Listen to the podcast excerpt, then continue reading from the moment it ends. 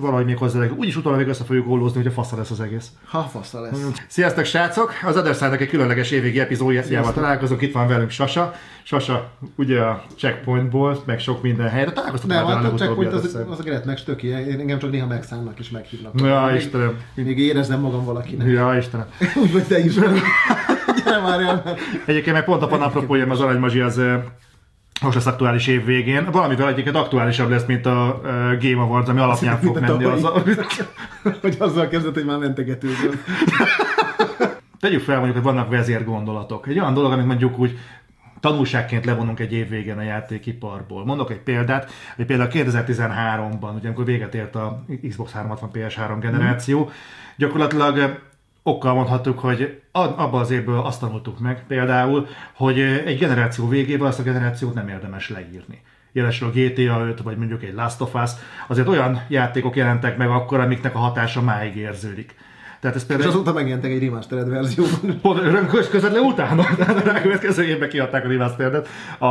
Mi a kettőből? A Last of Us-ból is kiadták, meg a GTA Collection, meg egy csomó nagy cím kiadtam. Pontosan. Igazából 2014-re lehet, hogy ilyen markáns dolgot nem lehet ráhúzni, de például 2015-nél kapásból, ugye a Witcher 3-nak a premierjénél, ott meg lehet azt, bele lehet is szakolni ezt a gondolatot, hogy nagyon komoly játékokat, vagy ilyen állócsillag címeket nem okvetlenül nagy kiadótól, vagy platformholderektől érdemes várni, hanem akár olyanoktól is, mint a CD Red.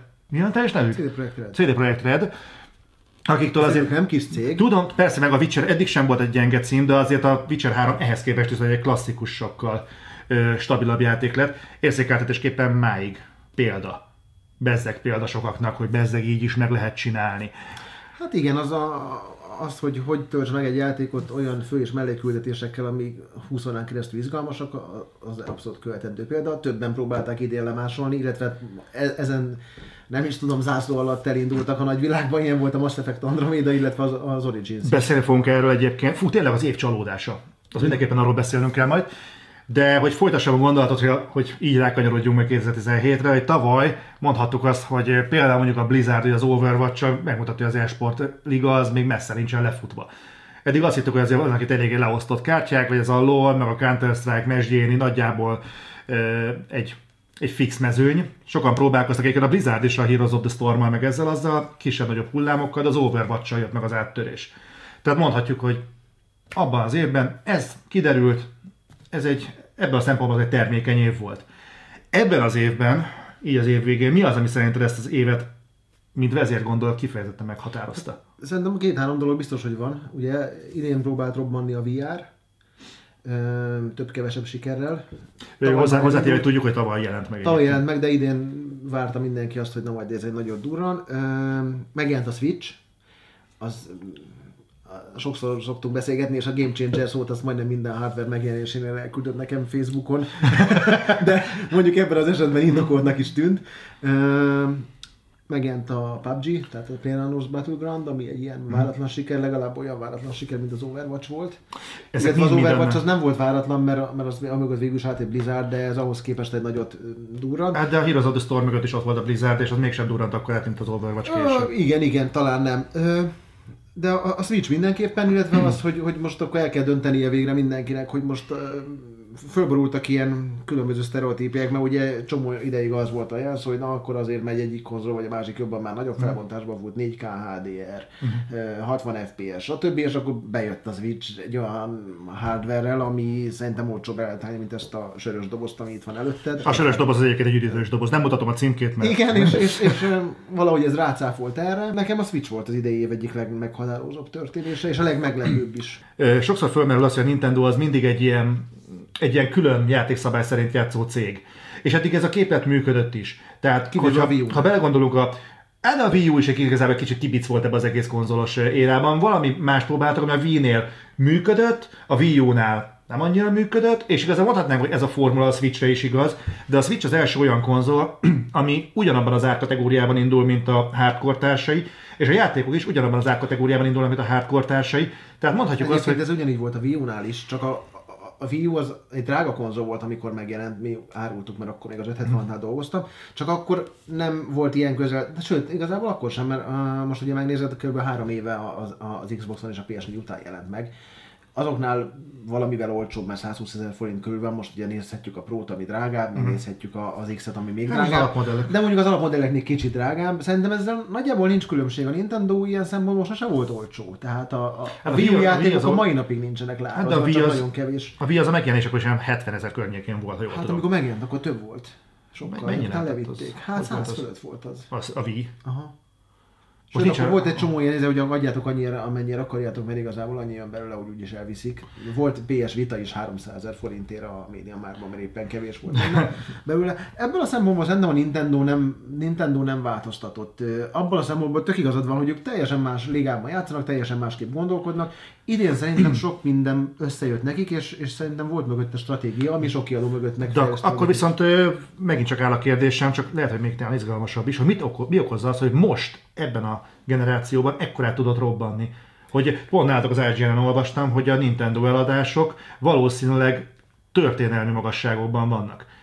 Egyrészt a gépeladások és másrészt a játékeladások. Nyilván az játékeladások, de mi okozza az, hogy hirtelen az emberek elkezdtek Switch-et venni olyan mennyiségben, hogy nem vettek Wii-t és nem vettek Wii U-t? Hát szerintem ennek két oka van. Az egyik az exkluzív címek, amik tehát nagyon jól sikerült a launch, és utána azóta szinte mindig minden hónapban megjelenik egy olyan játék, amiért nem feltétlenül nem bánod meg, hogy kiadtál érte 10 000 forintot, de a másik pedig ez a hordozhatóság, ami úgy néz ki, hogy ez a recept működik, mert pont a Angliában volt egy felmérés, ilyen, mint a magyar GFK-n, az olyan piackutató cég megnézte, és a megkérdezettek 80%-a használja handheld módba a gépet.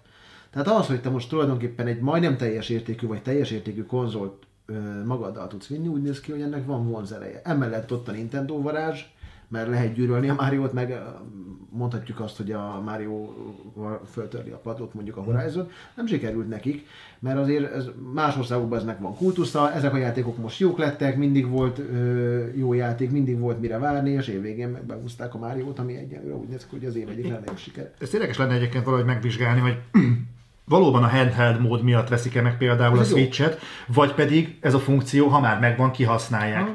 Tehát nem tudom igazából, hogy... Nem tudsz szétválasztani. Nem, valóban, viszont érdemes lenne tudni az, hogy... Mert Zelda ugye volt az előző generációkra is, Wii-re is, Wii U-ra is, Mario, még Mario Kart is volt. És igazából ugyanazok a játékok jelentek meg, és most mégis robbanásszerű változás következett be.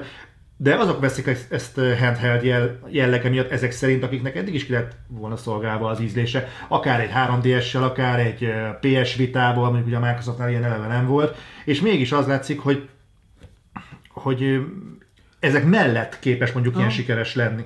Hát figyeld, a Wii-nek is mi volt az egyetlen varázs igéje, ez a mozgásérzékelés, amit be tudott húzni egy olyan célcsoportot, aki addig nem játszott.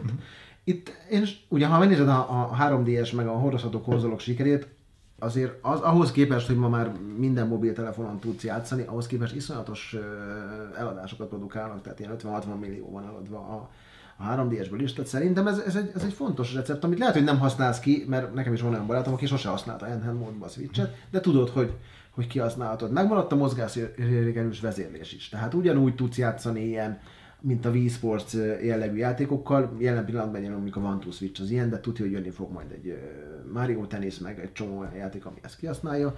Tehát igazából a Nintendo szerintem most össze tudta gyúrni azokat a dolgokat, amiben az elmúlt 10 évben tök erős volt, egy olyan játék felhozatallal, amire az ő történelmükben se volt példa, ráadásul egy év alatt, meg aztán főleg nem. És ez most úgy sikerült összehozni, hogy emellett azért nincs olyan mértékű elmaradás a hardware, tehát hogyha játszol játékélményben és grafikában, sőt igazából, ha handheldben játszol, akkor meg is lepődsz, hogy úristen basszus, ezt magammal viszem. Jó példa erre a Skyrim, amit kipróbáltam, és lefostam a bokámat, hogy pedig egy 5 éves játék, és sose játszottam végig, és sose érdekelt, mert jó, oké, megyek, meg föl a hegyre, meg ló, meg belelóg a szőre a, nem tudom, fenyőfába.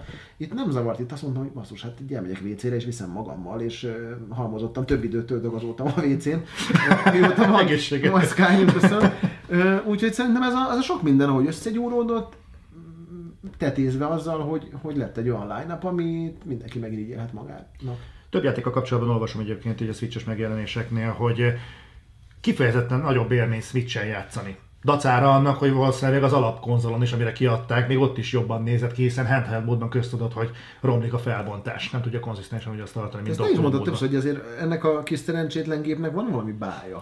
Tehát határozottan. Amin én fölcseszem magam Xboxon vagy Playstationön, akár egy menüben való kotorászás, vagy akár egy teljesen érthetetlen módon összeállított online store, az itt valahogy így, hát ez Nintendo, és így tovább lépek. Tehát az, hogy ha nem lehetne Xboxon csetelni normálisan, akkor tudja, hogy nem lenne Xboxon. Itt viszont azt mondom, hogy jó, hát nem lehet. Visszanyomorultak, hát így gyakorta fölmerülj viszont a Nintendo-val kapcsolatban, hogy ez a fajta, de hát Nintendo hozzáállás egy kicsit ilyen megúszóssá teheti a konzolnak ezeket a dolgait. Hogy te érzel ilyesmit mondjuk az idei, nyilván az ideiről tudunk beszélni, az idei Switch felhozata arról, hogy erre a fajta Nintendós-féle, hát Nintendo nézzük el neki, féle megúszás lenne, vagy pedig tényleg az látszik, hogy idén mondjuk tényleg letett valami olyasmit, mondjuk a Mario Kart, ami indokolhatja a Switchnek a sikerét. Tehát ezt próbálom valahogy megtalálni, mi az, ami miatt a Switch most sikeresebbnek tűnik, mint a korábbi Nintendo iterációk, hiszen alapvetően ugyanazokat a Nintendo brandeket látjuk most is, mint eddig, mégis most egy sikeresebb valami van. Mondhatjuk a handheld módot tényleg,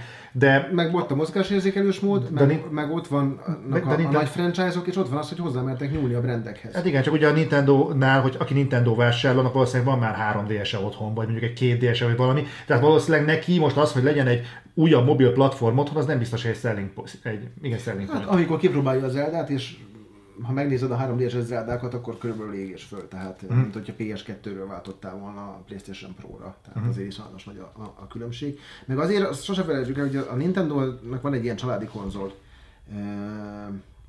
érzése. És tényleg bátran azt mondani, hogyha valakinek gyereke van és szeretne beleugrani ebbe a videójáték bizniszbe, akkor a Nintendo konzol mindig egy ilyen konzol volt.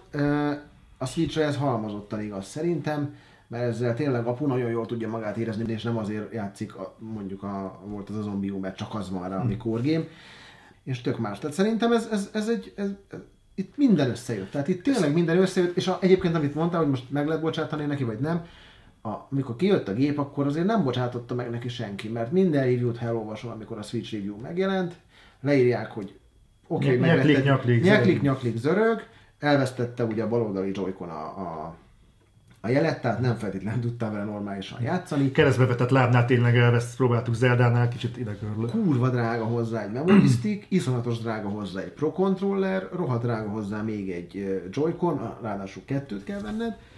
Tehát ezeket így mindenki felsorolta, viszont azt tisztán látszik, hogy nem feltétlenül a target, a célja a Nintendo-nak az volt, hogy ezeket a core gamereket szólítsa meg. Azt most a Microsoft próbálja az X-en. Hanem ő azt mondta, hogy most anyámat rohadtul nem érdekli, hogy most mondjuk elveszti a jelet a Joy-Con, mert azt tudja, hogy hívják azt, ami elveszti a jelet. Tehát... Csak hogy nem működik a játék. És akkor megnézegeti, fölhív engem, és akkor elmondom neki, hogy pattintsa vissza. Switchezik? Nem. Amikor hazaviszem, akkor például ezzel tudunk játszani. Aha. Vele is. Úgy, hogy ő egyébként szerintem, hogyha... Intelte sincs otthon tulajdonképpen, tehát így nem feltétlen így a jövő gyermeke a szempontból, de hát ő még tényleg a piacról hozza haza a Tesco szakörbe az almát. Úgyhogy ez egy nagyon jó működő dolog volt, és szerintem az a zseniális az egészben, hogy emellett letettek az asztalra legalább 7 kurva jó exkluzív címet, és ebből 2 olyat, amelyik az évjáték a díjért versenyez, így körülbelül minden weboldalon.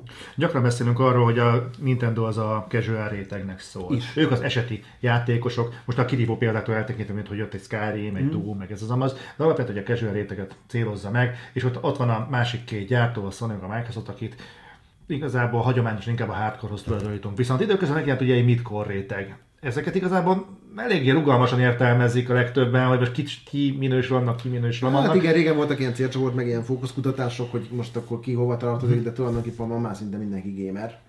Mert 10 évvel ezelőtt még mondjuk az volt a gamer, akinek volt konzolja, ma már a mobilok világában ki nem játszik kvázi videójátékkal.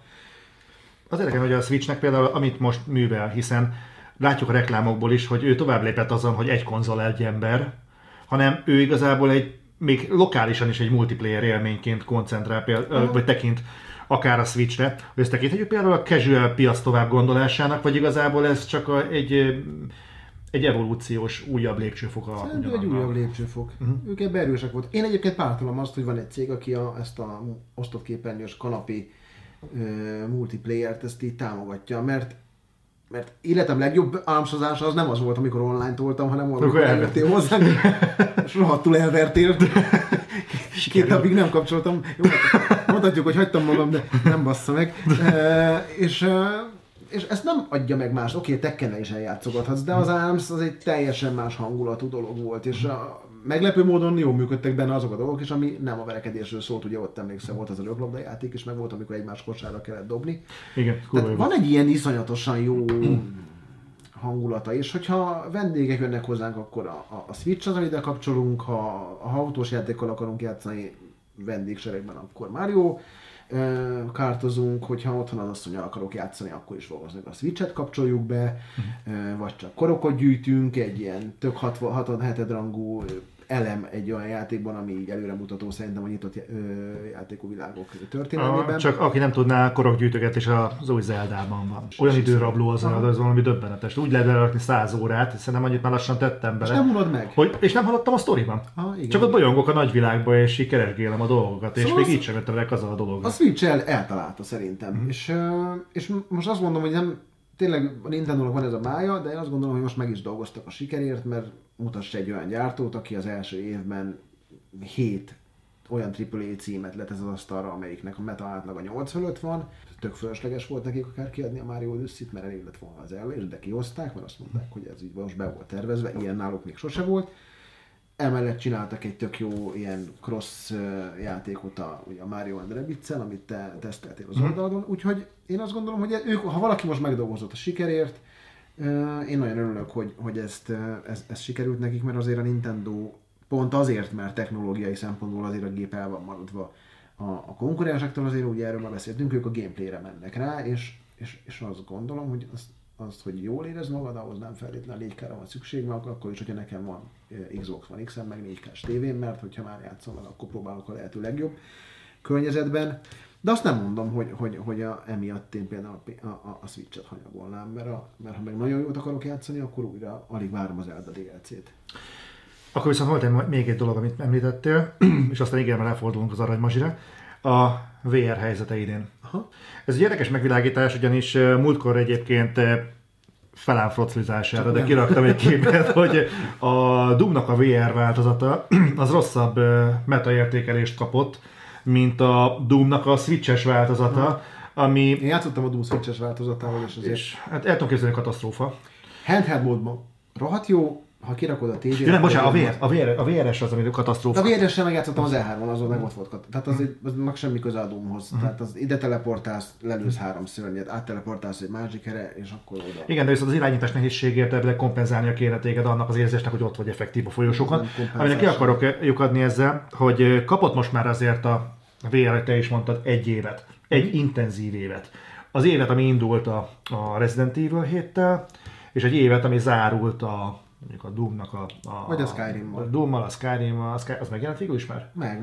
Hát a Skyrim most tulajdonképpen csak Apple Watch-ra nem jelent. Igen, és a Skyrim, érdekes, hogy mondod, mert a Skyrim az összes létező változatok közül, ami időközben napvilágot látott, a VR-es kapta a legalacsonyabb metaértékelést. Az sem rossz, tehát ilyen 78 vagy valahogy így áll, de még ezzel is messze a legalacsonyabb. De felmerül a kérdés, hogy igazából te a szakmai rutinoddal, meg amit te látszol, akikért te beszélsz, az alapján te hogy látod, hogy a VR az hol tart? Én megmondom őszintén, Google-on, hogyha rákeresünk arra, hogy a VR-nek a helyzete, nagyon rangos tech portáloknál, de az Engage-től kezdve a mindenkinál totál eltérő víziók vannak. Van, aki azt mondja, hogy a nagy robbanás csak most következik, és vannak, akik azt mondják, hogy nem halott, de ez volt a plafon, ahova eljuthatott. Szerintem az élmény, amit egy VR okoz, az nagyon könnyű demonstrálni bárkinek, akár egy áruházi promócióban, vagy bárhol. Tehát felveszed a szemüvegedet és elájulsz, mert ilyen érzéssel, meg élménnyel még nem találkoztál. Ugye most volt a Black Friday, meg a Cyber Monday Amerikában is.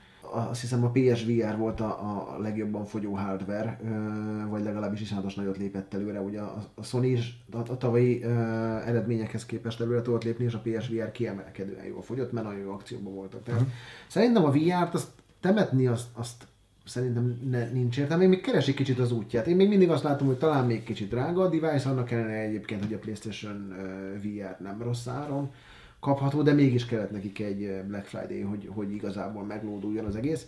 Illetve még mindig azt láttam, hogy nagyon sok játék jelenik meg rá, de igazából olyan játék, amivel azt tudnád mondani akár mondjuk 3 havonta, hogy így figyelj, megjelent VR-ra a és akkor most nem a Farpointról beszéljünk, hanem olyan, mint a Rezi, azért az ritka. És hogyha ma megkérdezi tőlem valaki, hogy milyen játékkal ajánlom a VR-t, akkor még mindig azt a hármat tudnám neki mondani, ami kb. Megjelent a launchkor, pedig azóta megjelent már legalább 300 játék. Tudunk ennek eszközre, akár konzol, akár kiegészítő, ami sikeres volt AAA támogatás nélkül? Például azt tudjuk, hogy a a PlayStation Vita a vége felé már gyakorlatilag a Murasaki Baby. Ugye a Murasaki Baby-vel volt ugye demozva már az E3-on, és az volt az egyetlen, ami maradandó volt, de az is igazából egy kis költségvetési budget cím volt. Hát talán First Party, nem tudom. De azt már lehetett látni, hogy amikor már így nem látunk nagy megjelenést rá, akkor az eszköz már a kivezető szakaszába lép be.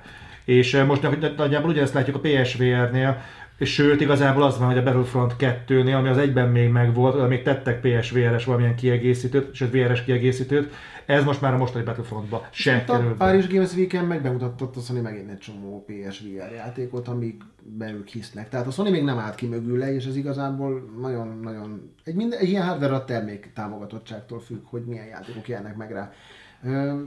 Én szerintem a Sony-nak ezt megéri tartani, nem tudom, hogy fogynak egyébként a VR játékok, szerintem túl vannak árazva a sztorban, mert szerintem 3-4-5 ezer forintért ezek sokkal kelendőbbek lennének, meg szerintem annyit is érnek, tehát az árérték aránya szerintem kicsit el van tolódva. Nem tudom hova tart, nem mernék levonni semmiféle konzekvenciát. Amikor utoljára itt ültem nálad, akkor is azt mondtam, hogy szerintem még kicsit drága és még kényelmetlen ahhoz, hogy mondjuk egy... Tehát az, hogy valaki Skyrim ezen 10 órán keresztül, vagy 8 órán keresztül egy hozamba egy ilyen sisakkal, az szerintem így a technológiának jelenlegi állapot, szerintem ez egy science fiction. De az, hogyha valaki fölveszi és elkezd Skyrimezni, akkor azt mondjuk, hogy nekem azonnal kell egy ilyen, mert olyan élményt találkoztam abban az 5-10 percben, amíg kipróbáltam, amit egyébként semmi más nem ad meg, csak a VR. De egyébként megvan ennek szerinted otthoni használatban például egyáltalán a lét alapja? Hát csak azért kérdezem, mert például a 3D-s tévénézés az annak ellenére kopott ki gyakorlatilag a hétköznapi életünkből, hogy annak messze nem volt ennyire körülményes a szemüveg módja. Itt meg konkrétan egy hatalmas sokot kell felvenni. Jó, persze most olyan dolgokról beszélünk, amikre nyilván nem láthatunk rá a helyzetjogokból, de most már azért valamennyi fogalmunk lehet arról, hogy mi történik, és tudjuk azért azt, hogy a Sony azért nagyon szereti a magas számokat. És hogyha a PS Vitás 15 milliós eladás nem ütötte meg az inger küszöbét, akkor... Figyelj, most egyelőre ők adják el a legtöbb VR-t, tehát igen. Hogyha nekik ez ahhoz szükséges, hogy a részvényárfolyamok valamivel $2 jobb legyen, akkor nekik ez egy piacvezető hardware gyártanak, tehát hogy azért ez nem megy a pénzügyi szempontból, vagy ha az optikáját nézed, akkor nem rossz, mert messze toronymagasan ők adják el a legtöbb hardware. Nem tudom, hova fog kifutni, a potenciál szerintem megvan benne. Azért ma már nem a VR-ról szólnak a hétköznapok, és azért volt időszak, amikor mindenki erről beszélt. Meglátjuk. Nem merném azt mondani, hogy ez most elbukott, vagy pedig meg fogja nyerni 2 év múlva a háborút. Több pénzt tennék arra, hogy ez szépen ugyanúgy elsikkad, mint a Move, meg mint a Kinect, meg mint azok a hardverek, amik megpróbálták megváltoztatni a gamer létet. Úgyhogy meglátjuk. Vagy egy év múlva. Ugyanitt. Jó, csak akkor forduljunk rá az évjátékaira. Külön kategóriánként simán. No, csak hogy szamárvezetőként meglegyen, az itt látható lista és az összes jelölt, amire egyébként az aranymacsiba is tudtok ti is szavazni, a Game Award 2017-es listájából kerültek be. Nem, próbálok relevánsot összeszedni, hogy amikor azt mondják, hogy miért ez kerül be, akkor át lehessen az egész felelősséget tolni. Ezt nem mi találtuk, ez a Spike TV-nek az ötlete, ott kérhetik reklamálni, szavaztok. Úgyhogy gyakorlatilag meg is ragadnánk azt, hogy egy kicsit fordítva induljunk el. Mit szólt hozzá egy svéd csavarra? Az mit jelent? Hát fele fogjuk kimondani a játékok nevét? Simán visszafelé olvassuk. Ezt találjátok ki. Legalább lesz szokott visszafelé lejátszani az embereknek. Kabásba évjátékát, azt azzal indítanánk a sort. Egyébként paradox módon ők is úgy csinálták. Igen? Az első jelölt az volt, kabásból ment el sorok, azonnal mondd meg miért. Mindenki hazament. Aha, igazából, de tényleg egy okafogyott volt. Megnéztem egyébként, hogy nem a stream közben, ez a oldalon, a weboldalon lehetett szavazni. És az első rubrikon volt az évjátékot. Évfilmje, legjobb film, nem tudom. Ilyen melletekre a nézettség, minden is ment. Simán egyébként elképzelhető. De akkor ugorjunk is bele, hogy ezt a listát azt már láttátok. No, akkor ez Horizon, Persona, PlayerUnknown's Battleground, Mario Odyssey, Legend of Zelda, Breath of the Wild. Nagyjából. Én is összeállítottam egy 5-ös listát, és nekem... ugye itt még nem tudjuk, vagy nem hirdegy, hogy lesz, hogy te is elmondod, hogy szerinted mi meg én is. Nem, megbeszéljük persze. Nálam a PlayerUnknown's Battleground az nem kerülne bele ebbe a listába, de kizárólag azért nem játszottam vele, tehát engem a PC az elkerült. De igen, már van konzolra is. Illetve még nincs. Jövő héten jelenik meg. Ja, az összes többivel játszottam, és nekem még befért idén a Rezi is, mert az nagyon ügyesen támasztotta fel a franchise-t, vagy lehet bele újra életet. De mehetünk föntről lefele? Menjünk föntről lefele. Zelda? Én megint én beszéljek róla? Már ilyen Nintendo nagykövetek az ország, pedig nem erről van szó. Nézd, én úgy gondolom, hogy idén a Zelda az volt az, ami megmozgatott valamit. És próbáltam valahogy utalni erre, vagy fejtegetni ezt a kérdéskört, és azért volt nekem ez fura, mert szerintem most jutott el a Zelda arra a pontra, hogy olyanokat is meg tudsz szólítani, akiket eddig például a Zelda a maga különbsége okán mondjuk taszított vagy hidegen hagyott. Én korábban próbálkoztam Zeldákkal, és nekem nem jött át a Zelda érzés. Valahogy mindig egy olyan perspektívája volt, vagy egy olyan atmoszférája, ami nekem nagyon-nagyon ez a gyermekded. Most is megvan, de most azért az, hogy egy nyílt világ, azért az open world az nem egy tradicionális Nintendo műfaj. Nem, hát ez hanem, az első nyitott világú játékuk. És ez mondjuk egy olyan, hogy azért csak megnézi már az is, aki eddig idegenkedett tőle, hogy működik egy Nintendo-s open world játék, és azt kell mondjam, hogy nem csak hogy jól, nagyon előremutató sok szempontból, én azt gondolom. Kategórián belül borzasztóan kiemelkedő. És egyébként, és nagyon örülök, mert te beszéltél el végeredményben, hogy legalább adjak egy esélyt az Zeldának, és baromira nem bántam meg. Tehát az, hogy nem csak az, hogy gazdag ez az egész világ, de nagyon-nagyon rosszul áll a mostani AAA címeknek. Nekem az volt az egyetlen bajom az Zeldával, és majd ugye lesz a Horizon, amiről beszélünk, hogy az Zelda nem néz ki úgy, mint a Horizon, meg nem néz ki úgy, mint mondjuk a Red Dead Redemption jövőre. De egészen egyszerűen az a fajta fizika, kémia, amit oda belegyúrtak, amivel nincs két egyforma videó, hogy adnak meg emberek egy shrine-t, nincs két egyforma videó, hogy jutnak el a térkép egyik pontjából a másikba. Tehát tényleg egy olyan játék, ahol így nagyjából rád van bízve minden. Hogyha te kivágsz egy fát és rákötsz 3 lufit, akkor csinálta egy hőlékbe, amire rász, ellepegsz. Ha meggyújtasz egy fadarabot és eldobold, akkor a nyomorult goblin fölveszi, megégeti a kezét, jaj, veszék el. Ha kigurul a kezedből egy alma és beleesik a tűzbe, megsül, és még sorolhatnám azokat a dolgokat, amik ebben a játékban benne vannak. Energialabdát eldobod, utána fut a goblin, mert tetszik goblin, neki. Igen. Tehát, hogy így igazából tényleg, mint hogyha most éreztem először azt, hogy szabadon engedtek egy világba, ahol én döntöm el, milyen úton megyek, én döntöm el, hogy oda hol jutok el. És nem éreztem ezt a Horizonben, hogy ott van a csík a földön, mint a Forzában. Én lassan arra is figyeltem, hogy nehogy ez piros legyen, mert akkor kisodródok a kanyarba. És ez szerintem zseniálisan működött, és van egy aránylag nagy világ, ami tényleg működik, és mindig belebotlasz valamibe, vagy egy korokba, vagy egy mellékszereplőbe, vagy egy küldetésbe.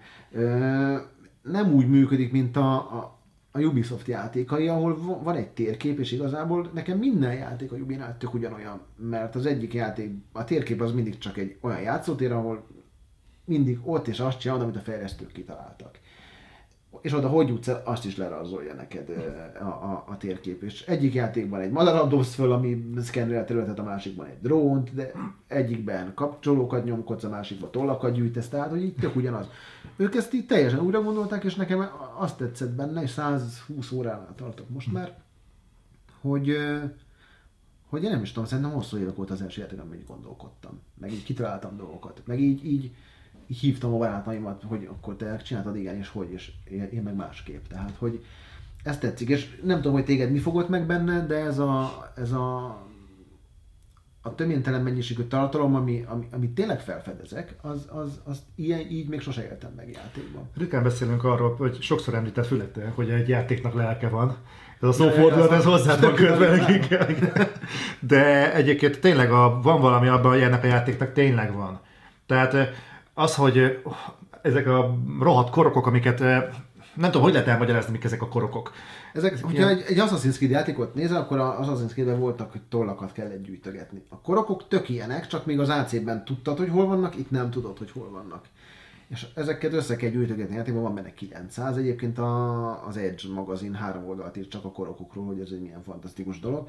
És ezeket a belefut dolgokba a térképen, hogy látsz kirakva három követ látsz a földön, ami ilyen furcsa módon áll. És elkezded őket bizergálni, kiraksz egy mértani agzatot, és előugrik egy korok. Tehát még az se úgy van megcsinálva, hogy na ott egy korok, és akkor szed föl, hanem 4-5-6 féleképpen tudod őket előcsalni a rejtekükből, mert ők sose csak állnak a pályán és integetnek, hogy vegyél föl, meg kiaválnak, hanem ki kell találni. Tehát ilyen kis pici logikai feladványokat oldasz meg, azért, hogy összegyűjtsed egyébként ezeket a korokokat, amik egyébként kurva aranyosak. Igen. És utána még szerepük is van, mert ezeket a korokokat tudod beváltani egy csókánál, aki úgy néz ki, mint egy falevél, és amikor megszólítod, akkor fél órán keresztül hüledezik, hogy az úristen, merted őt megszólítani, pedig hát ő falövél, akkor ezek szerint szar az álcája. Majd kettő ilyen nyomorult rumbatökkel bővíti az inventorit. Megdelejezi az inventoridat. Szóval, hogy ők még ezt se hagyták csak úgy, hogy tisztán látszik, hogy nem úgy működik, mint mondjuk megint egy Ubisoft játékban, ahol ez az idő húzásáról szól ez a dolog, hogy egyébként beleülhet 100 órát is, hogyha mind a 9823 tollat összegyűjtött, hanem itt belefutsz, találkozol, örülsz neki, megvan, ugye most már az új patch se követi a térképen az útvonalat, hogy merre jártál, tehát nagyjából tudod szkennelni a területet, illetve rájöttek arra, hogy a végjáték után, hogyha van kedved és össze akar gyűjteni az összeset, most már ki lehet bontani egy korokmaszkot, ami így mozog a fejeden, hogyha korok van a közelben, de ez sem mondja meg azt, hogy pontosan hol van, hanem csak az, hogy itt van a közelben. Úgyhogy ezek egy ilyen kis aranyos dolog, ami el lehet tölteni 10 óra. De egy kicsi lingel a játék, azt szeretnél valami klasszikus zongorafuttam, hogyha korok van a közelben? Az csak a korokmaszk óta van. Van korokmaszkod? Nem tudom, nekem a kezdete óta van valamiért. Igen? Aha. Én nem vettem észre. A korokmaszk óta chillinger. Olyan érdekes. Nem, de szóval fura, hogy ez a játék, hogy nem tudom, nekem egy földön túli élmény volt. És ezért szoktam ezeket a Game Changer, meg az ilyen nagyon hangzatos kifejezésekkel élni, hogy tényleg én kapok tőled egy üzenetet, hogy Game Changer már nem csomósabb talán. Már Zsoli megint mit fog megvenni feleslegesen. Nem is. De ez Game Changer sok szempontból. Tehát amikor én elővettem egy kardot és belém vágott a villám, az első játék, ami így működik, akkor beszartam. Amikor elővettem egy gyúlékony anyagot a kezembe, és magas volt a hőmérséklet, mert lávák között, és fölgyulladt a kezembe, igen. Akkor beszartam. És az első... Lelőtt a madarat, leesett a földre, és megsült, mert amúgy lávához esett. Tehát, hogy így alap dolgok, és mégis itt működik. Itt... És nagyon durvára ébreszt az embert arra, hogy mennyit változott egyébként nem okvetlen előnyére a játékipar az elmúlt években. De mikor találkoztunk utoljára olyan játékkal, aminek tényleg figyelni kell a környezetére, hogy mi van körülötted.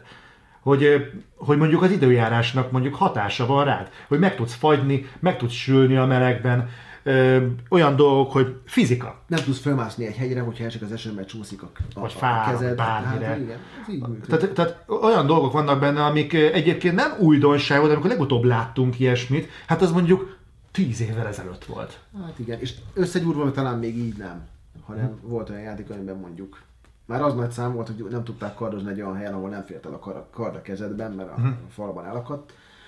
Úgyhogy nekem idén ez az évjátéka, és talán az utóbbi 10 év legjobb játék, amivel játszottam, ha a gameplayt nézzük. Úgyhogy nálam ez egy ilyen elképesztő jó dolog.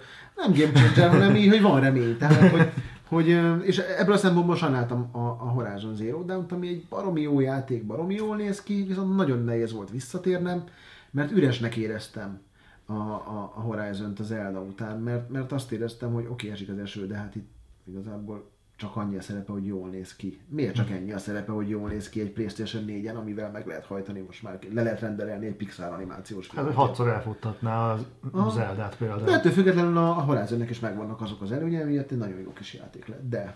Abszolút. Nekem van egyébként egy ilyen összeesküvés elméletem, hogy szerintem a Red Dead Redemption idén lehet, hogy azért is csúszik, mert ugye azt a játékot már többször meg akarták jelentetni, sőt volt már ügyezlítje is, mert annak kell, hogy Rockstar játékos úgyis adnának belőle sok milliót, nem biztos, hogy akarták a marketingesek azt, hogy ne legyen évjátéka. És az Zelda mellett szerintem nagyon-nagyon-nagyon nehéz lett volna az évjáték a díjat bezsebelni. Jövőre te látsz olyan játékot, ami miatt azt mondhatná a Rockstar, hogy hát most se adom ki a Red Dead Redemption, mert az így necces lenne. Open World-ben nem lesz szerintem.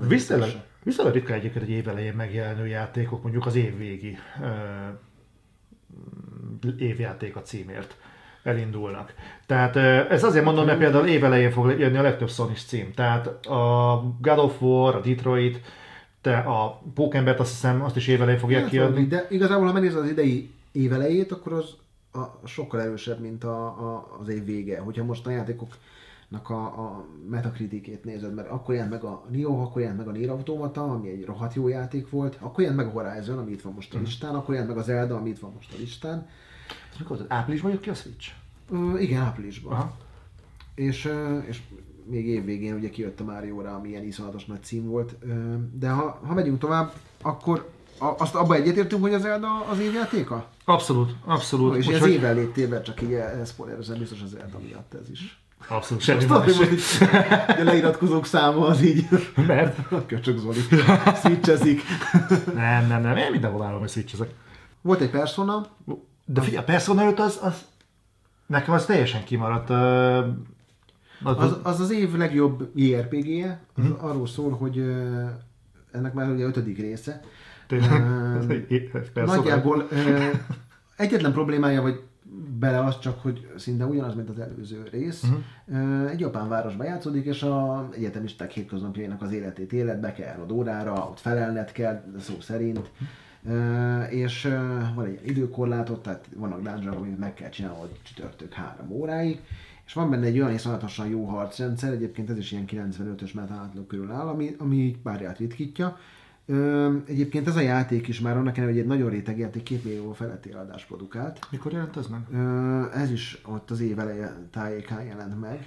De ez nagyon réteg játék, azt tudom, hogy persze. Nagyon réteg játék, de nagyon jó, és ha megnézed, ugye szoktunk beszélni a multiplatform címekről, azért most a top a Game of the Year-ben igazából hát a PUBG-n kívül nincs multiplatform cím.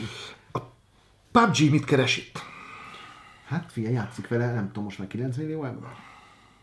De hogyha csak a számokat nézzük, akkor igazából a League of Legends-et is bele lehetne rakni. Jó, az nem idén jelent meg. De belerakhatjuk, nem játszottam azon. Nem az, csak mondjuk én a PUBG-t azt...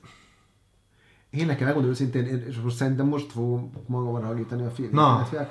Engem borzalmasan zavarnak azok az igénytelenségek, amiket a videókban, a PUBG-ben lát. Tehát az, hogy egy karakter úgy fut, mint egy szellemi fogyatékos, meg hogy egy autónak az a fizikája, hogy egy eldobott sörös dobozban felbukik, és Call of Duty mintájára, mint egy cutscene repül így a Dacia, vagy nem tudom mi. Az számomra ilyen felfogadható. Tudom, hogy nem egy AAA cím, tudom, hogy kis csapat fejleszti, viszont egy csomó barátom játszik vele, és imádja, mert hogy van egy olyan feszültség, ami engem rohadtul zavarna, hogy lelőnek 5 perc alatt, és 30 percig nézem, hogy a többieket nem lövik le.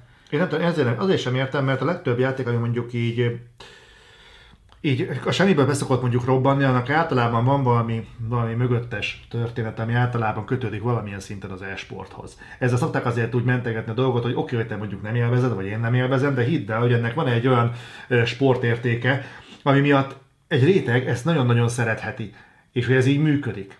Ezt mondjuk lehetett ezzel mondjuk sok olyan játékot mentegetni, ami mondjuk így felmerült. De a PUBG-nél azért nem érzem ezt indokoltnak, mert ott még arról is cikkezett pont a Kotaku nemrég, hogy a PUBG-nek a második championship-je is streamelhetetlen volt szinte. Tehát nem jó e-sportjátéknak, mert a játékidő kb. 2/3-ában... Még azért e-sportjátéknak nem nevezhet. Most jön ki a második pálya. Hát de már játsszák. És Xbox-on már is béta jelenik meg, tehát hogy... Már bőven megy, kint külföldön volt egy ilyen nagy... Ilyen volt a Daisy is, amire rápattant mindenki. Én azt gondolom, hogy ez egy... De az nem is volt évjátékának jelent. Aránylag tiszavirág éretű dolog lesz, aztán lehet, hogy megcáfol a történelem, és 3 év múlva lesz egy olyan játék, ami azt mondjuk, hogy na ez volt az idei PUBG-je. Meglátjuk. Én ma ki akarom próbálni Xbox One X-en, mert várom, hogy megjelenjen, és megpróbálom majd élvezni azt, hogy lapolok a fűbe 20 percen keresztül. Ezt én is ki akarom próbálni. Hogy jövő héten lesz majd egy PUBG streamünk, viszont a másik, amit felhoztak, hogy az, amivel reklámozzák a PUBG-t, azok a látványos pillanatok, azok az igazi killek, amik ott vannak, azok nagyon ritka hollók a játékon belül, és legtöbbször igazából lesznájpolják az emberek egymást valahonnan másfél kilométerről odébről. Biztos jó. Ez aki ezt szereti. Tehát ez így nehéz. Szerintem nagyon sokan belemennek és benne vannak. Nyilván ez egy különleges játék a maga formájában, viszont én nem értem, hogy mit keres egy évjáték a szabadás. Valószínűleg ezt ki kell tölteni, minimum 5 jelölt kell erre a dologra, és a PUBG-ből szempontból adja magát. Én szerintem lett volna több olyan, ami befért volna helyette, mert nekem ilyen volt a Nier, ilyen volt az új Rezi, ilyen volt a Nioh. Tehát azért voltak még jó játékok. Hát a Reziben szerintem az volt a gond, azért nem tették be, mert az hiába volt egyébként jó, de annak az eladási oldal végül nem igazolta a körülöttünk. De Reziből 4,1 millió elment. Igen, de a Capcom kudarcként kommunikálta a Rezit. Hát figyelj, itt azért 4 millió szerintem még egyelőre... Hát ők a 6-nál azt mondták, Resident Evil 6-ra. Az az Inskid Origin-ből sem. Szerintem az nem rossz szám, lehet, hogy többet vártak, de azért ez... Szerintem folytatni fogják. Hát ahhoz képest exkluzív volt, gondolom, bár igazából nyilván megkapták érte a maguk kieső részét, de tehát nem biztos pénzüknél vannak. Csak szerintem ez nem egy rossz eladás, és ez még nőni fog. Hát majd meglátjuk. Igazából jövőre ugye meg fogják kapni a PC-s rezidentek is a VR támogatást, tehát már az sem lesz igazából érv a PlayStation-es változat mellett. Viszont, hogyha ezt idén nem fogják eladni, jövőre már nem fog ebből elmenni. És igen, rajta van még a listán a Horizon Zero Dawn, arról szerintem, ha akarsz, beszélj te. Horizon Zero Dawn az az egyik legszebb open world játék, ami valaha készült. Azt osztom. Tehát az szerintem vitán felül áll, és szerintem ezt, aki látta a játékot, az szerintem egyet fog ebben érteni. Szép, de... Meg aztán a sztoria is jobb, tehát az képest, hogy milyen suta a címe. Szerintem jó a narratívája is. Jó, a szinkron az nagyon rendben. Hú, hogy hívják a csajt? Mindegy. Hogy? Aloy a főszereplő. Aloy. Mindegy. Igen, aztán. Hiszem, nem tudom, nem emlékszem rá. Az a baj, hogy a Horizon nekem abszolút nem hagyott mély nyomot. Tehát jó a történet, amíg játszod. Jó vele harcolni. Vannak ezek a játékok, tudod, amivel amíg játszol vele, addig tök jó, de onnantól kezdve, hogy fölállsz és elkezdesz mondjuk nézni egy sorozatot, vagy elmész mondjuk egy hétvégére a Bakonyba, vagy akármit csinálsz, utána, ha visszajössz, és mondjuk éppen teszem, nem okvetőt eszedbe, hogy játsszál vele. Én sokáig játszottam, mondom, az Zelda az, amelyik kerékbe törte a Horizon karrierjét nálam, de azért szerintem egy jó. Mindenképpen az idei év legjobb PlayStation 4 exkluzív játéka. Mitől különleges a Mario Odyssey? Nekem nagyon tetszett, hogy mertek megint változtatni. Tehát, hogy én azt gondolom, a Nintendo megtehette volna azt, hogy csinál egy Mario Maker 2-t, vagy egy két és Mario játékot, és ugyanúgy eladtak volna belőle ugyanennyit, mert ezek a játékok jól mennek. Nagyon rizikós vállalkozás volt, mert ezek a típusú Mario játékok sosem fogytak a legjobban a konzolokra. Mi a Mario Galaxy, meg a Super Mario Sunshine, azok... A Galaxy az nagyon nagy szakmai sikereket ért el, azt hiszem volt Game Ranking az első vagy a második. A Sunshine meg, ami nagyjából ehhez a játékhoz leginkább hasonlít, az meg effektíve megbukott a GameCube érában.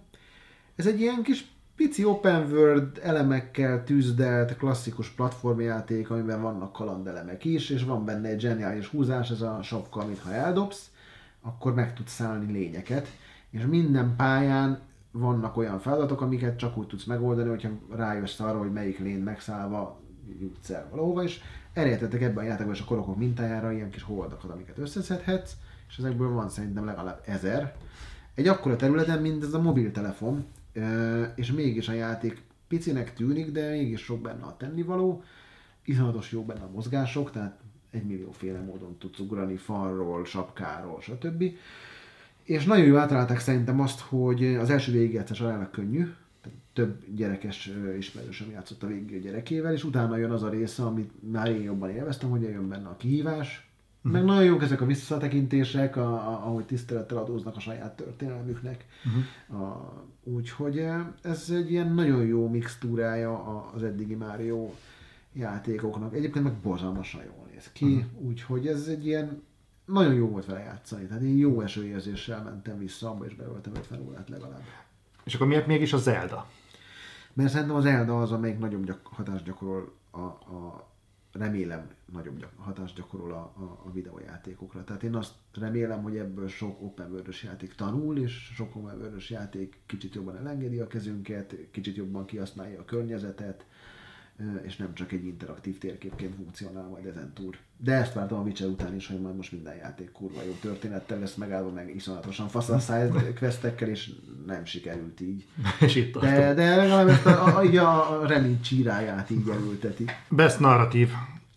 Hogy lehetne ezt fordítani, a legjobb narratívát? Hát így jelöltekből én arra asszociálok, hogy ez itt talán a legjobb történetmesélés. Akkor legyen a, csak olyan dolog, amilyen a best story, vagy best story narratív. Legyen narratív, elmesélt történet. Igen, mert legtöbb, van itt egy olyan jelöltünk, ugye a What Remains of Edith Finch, ami nekem kimaradt, de elvettem, igen, letöltöttem. Aminek ugye nincsen klasszikus értelemben vett története, hanem az egy narratíván keresztül vezet át a játékon. Tehát ebből lehet, hogy ez intok olyan narratívát. Majd vissza fogom nézni egyébként, hogy ezeknek a jelölteknek a listája korábban is narratív címen jött-e, vagy ez csak a jelöltek indokolták most. Maradjunk nagyban, hogy sztori narratíva. No, van itt olyanunk, hogy Hellblade Senua's Sacrifice. Félek előre. Mi a baj? Nem volt ez egy rossz játék, sőt, szerintem az idei év egyik nagy meglepetése volt, olyan nagy meglepetés, hogy a megjelenése idején lenyomta az Uncharted eladásokat PlayStation-nal. Eladások tekintetében szerintem nem volt rossz, én nagyon vártam és nagyon lelkes voltam. Ugye az elég megosztó kritikákat kapott, mert 5 ponttól 9-ig. Egyetlen bajom volt vele, tehát az tényleg arra tökéletesen fasz, hogyha veszel egy rohadrága 7.1-es fülest, és áthívod a szomszédot, hogy figyelj, ezt hallgass meg, és akkor így a viking monda balról jobbra körbejárja a homlokodat. De nagyon zavart, hogy ez a játék arról szólt, hogy vagy hallom, ahogy így a fülemben mormolják, hogy mi történt, nem tudom, XY mitológiai hőssel, vagy egy ajtón nézek keresztül, mert körülbelül az volt az egyetlen puzzle-elem, hogy egy ajtón átnéztél, és akkor észrevetted azt, amit ha a másik oldalról átnéztél, akkor nem vettél észre, és ez nekem tök monotonná vált, de ettől függetlenül vannak erényei, mert ez az audio-vizuális élményt, ezt egyik játék se adta át. Meg a művészi oldala, az fantasztikus volt. Az a környezet, az valami iszonyat jó. Nagyon ritkán járunk a skandináv mitológia területén. Jövőre fogunk, és én szerencsém, lehet, hogy lefikáztott volna. Ott voltál, és nem is úgy néz ki. Mindig ez. Nem, de komolyan, tehát a God of War-ra fogunk jövőre ugye átmenni Skandináviába. Végre valaki kimondta egyébként, a God of War az reboot lesz. Végre. Valahol ez az elhangzott. Én most először hallottam, mert ugye nem lesz számolva, de nem akarok elmenni a tájtól, mert így is baromi hosszú lesz ez az Other Side. De tényleg magára ezt a skandináv mondatot nagyon-nagyon régen pedzegették. Ez olyan volt, mint egy interaktív hangos könyv.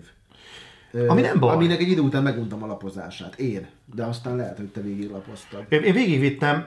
Az a játéknak a szerintem a legnagyobb problémája, hogy nem egy lehellettel, hanem picit tovább, de tovább tart, mint ahol az embernek elkezdene tele lenni a hócipője vele. Ebből a szempontból fogom beszélni a Call of Duty-ról, hogy én abban nagyon szeretem egyébként, hogy rendkívül jól van porciózva a játék. Tehát, mintha pontosan tudnák, hogy hol fogsz teleszaladni a hócipőd ezzel a játékkal, és addig tart, egy perccel se tovább. Itt szerintem ezt az arany középutat nem sikerült megtalálni, de ez nem volna egyébként a játéknak az egyébként értéke, mert a sztori, amit elmond, meg ahogy elmondja ezeket az audio. Mert egyébként nagyon jó áron volt, tehát ez nem egy teljes áru játék. Nem. Nekem ezzel a lista egyébként az a bajom, hogy most beszéljünk vagy AAA címekről, mert nekem nagyon nehéz összehasonlítani egy Edith Finchet mondjuk egy Horizon Zero Dawn-nal. De hogyha jó is, hogy mondod, akkor átkanyarodjunk Horizonra?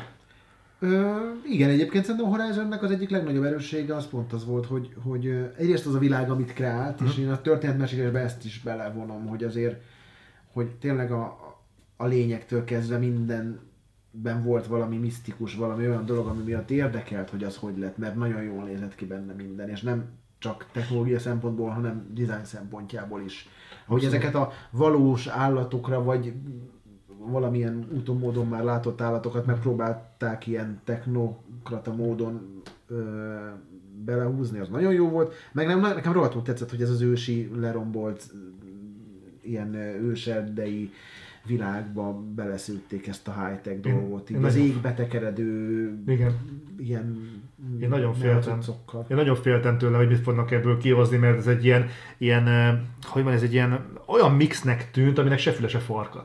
Tehát, hogy ilyen posztapokaliptikus, prehisztorikus, cyber, őslényes, nem tudom micsoda lesz az egész, és atya úristen, mi fogja ezt össze majd?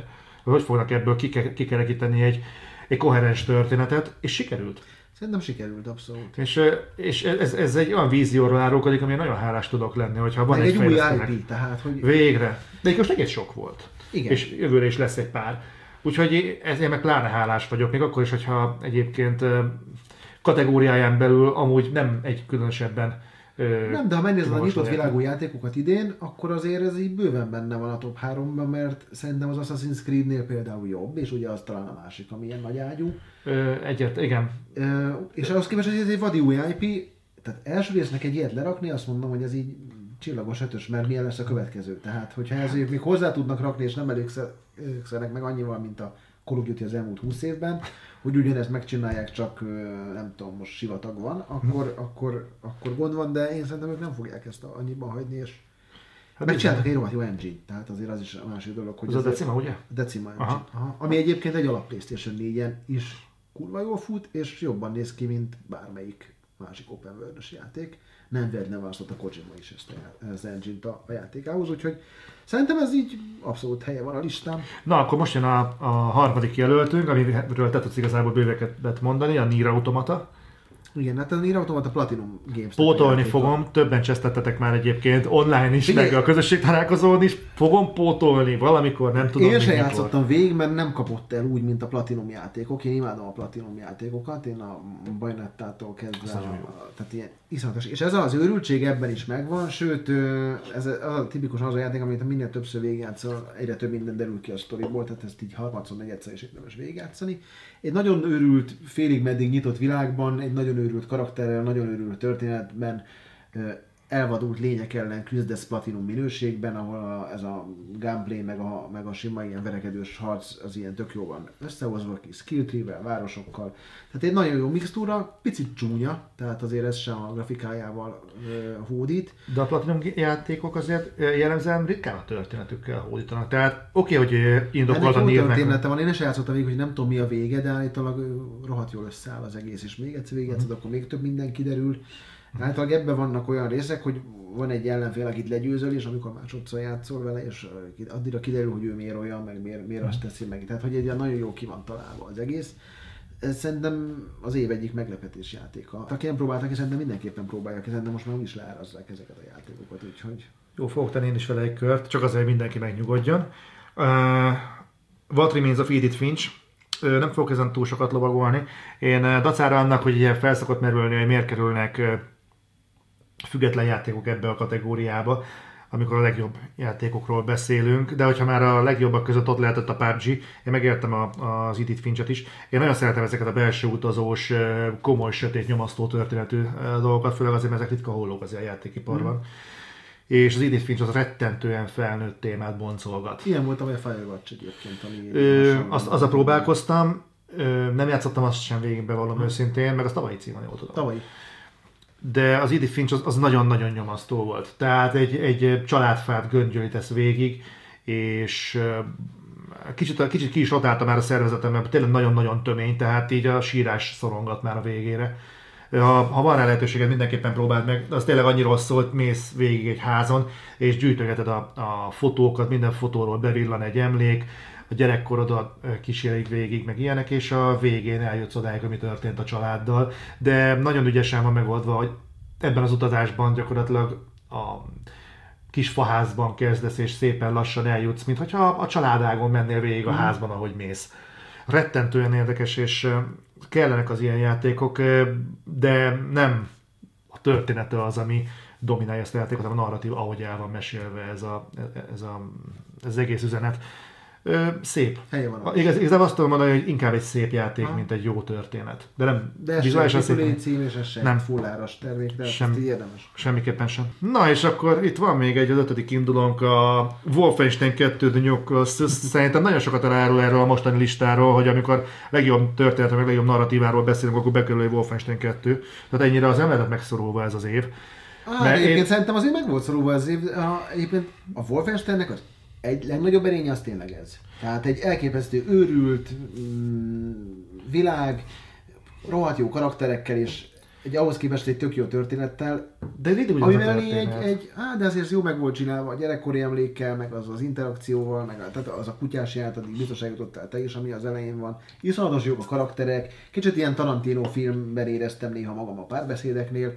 Engem egy dolog zavart, és a kategóriától tök független, hogy basszus, ennyire egy gyenge gameplayt, vagy nem is tudom, Mert daráló az egész. Ez egész egy csőben mész, jönnek szembe hárman, lelövöd, továbbmész, alig várod az átvezető mozit. Tehát ez tipikusan az a játék, amit jobb nézni, mint játszani, nekem legalábbis.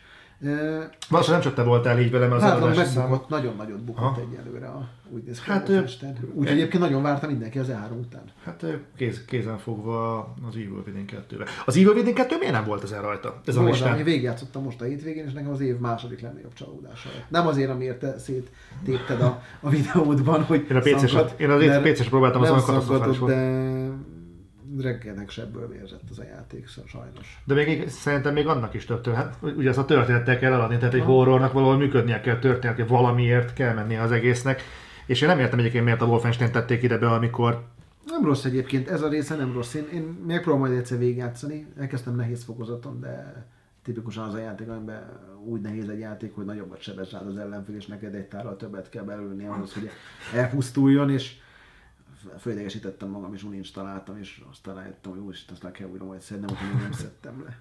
Legjobb történet, tehát igazából talán bele lehetne szülni esetleg az Assassin's Creed-nek az új részét, mert akár mondunk igazából a gameplayre, az AC-nál nagyon próbálnak figyelni a történeti hűségre, most az tök mindegy, hogy mennyire kannibalizálja végeredményben a gameplayt, de talán bele lehetne fűzni. Engem nem hatott meg annyira, hogy nem, tartósan... Nem, karakterekkel próbálták eladni azt a történetet, amit szerettek volna, hogy ez engem kicsit zavart. Egyébként az a durva, hogy egy év szünetet kapott az Assassin's Creed, és nem érzem rajta basszus.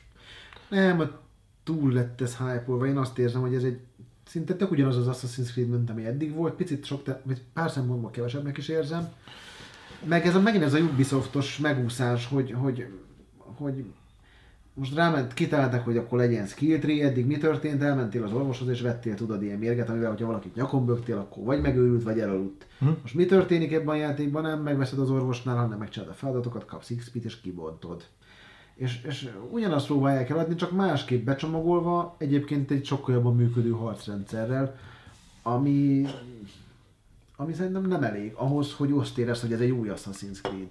És azt, hogy most az Egyiptom az most jobban bejön, mint mondjuk egy másik világ, szerintem az Syndicate nem volt ennél egy sokkal rosszabb játék, hanem kellene, hogy ez sorozatba jött. Engem az zavarható, hogy azt mondták, hogy ez a Black Flag készítői. Nem volt az egész promóciónak a homlokterében, de azért mégis úgy érezted, hogy akinek volt valami kötődése a Black Flaghez, az érezted, hogy ez a Black Flag készítőitől lesz, és ehhez képest én nem éreztem azt, hogy ez a Black Flag készítői lenne, mert homlok egyenes más jellegű játékot csináltok, nem, hogyha lett volna egy sikeres epizód, ami nagyon sokaknak számított, és leültették volna őket hagyományos Assassin's Creed-et csinálni, némi csavarral. De még talán az sem, mert ha belegondolsz, a Black Flagben volt egy tök jó hajózás.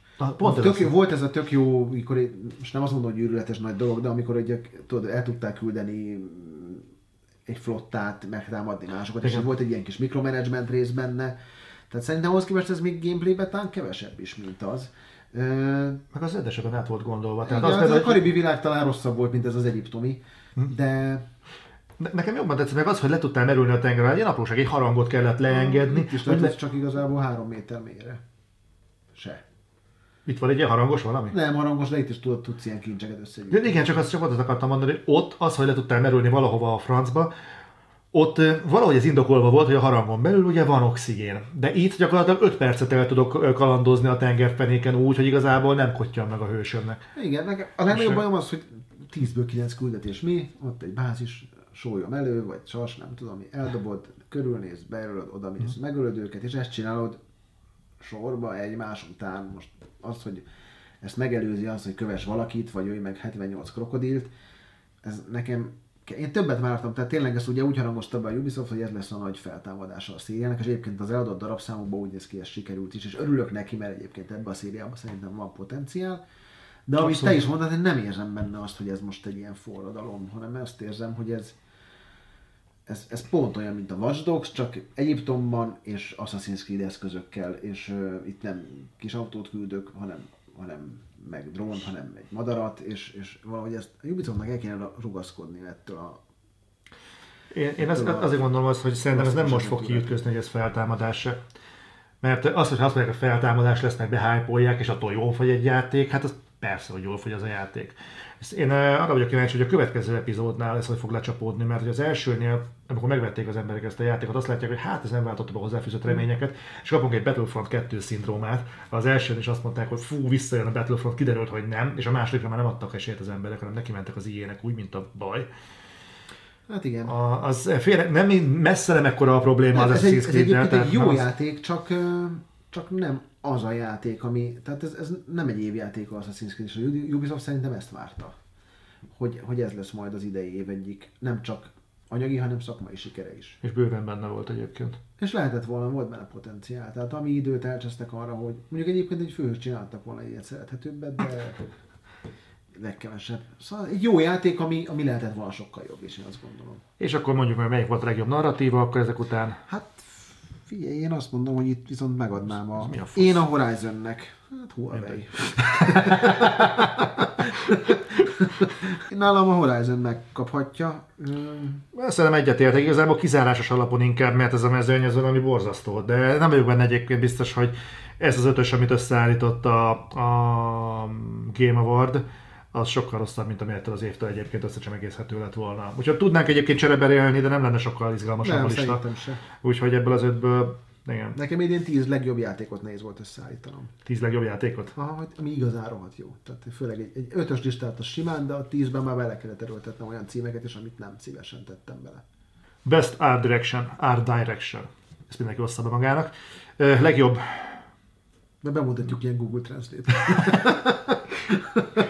Legjobb művészeti rendezés, vagy kép, nem is tudom, minek nevezzük. Hogy néz ki a művészet? Design. Nevezzük designnak. Közmegegyezéses alapon legyen design, jó? Legjobb hát, hogyha listát megnézzük, akkor design, mert egyébként egymástól homlok egyenest eltérő stílusú és világú játék. Grafikánk nincsen, ugye?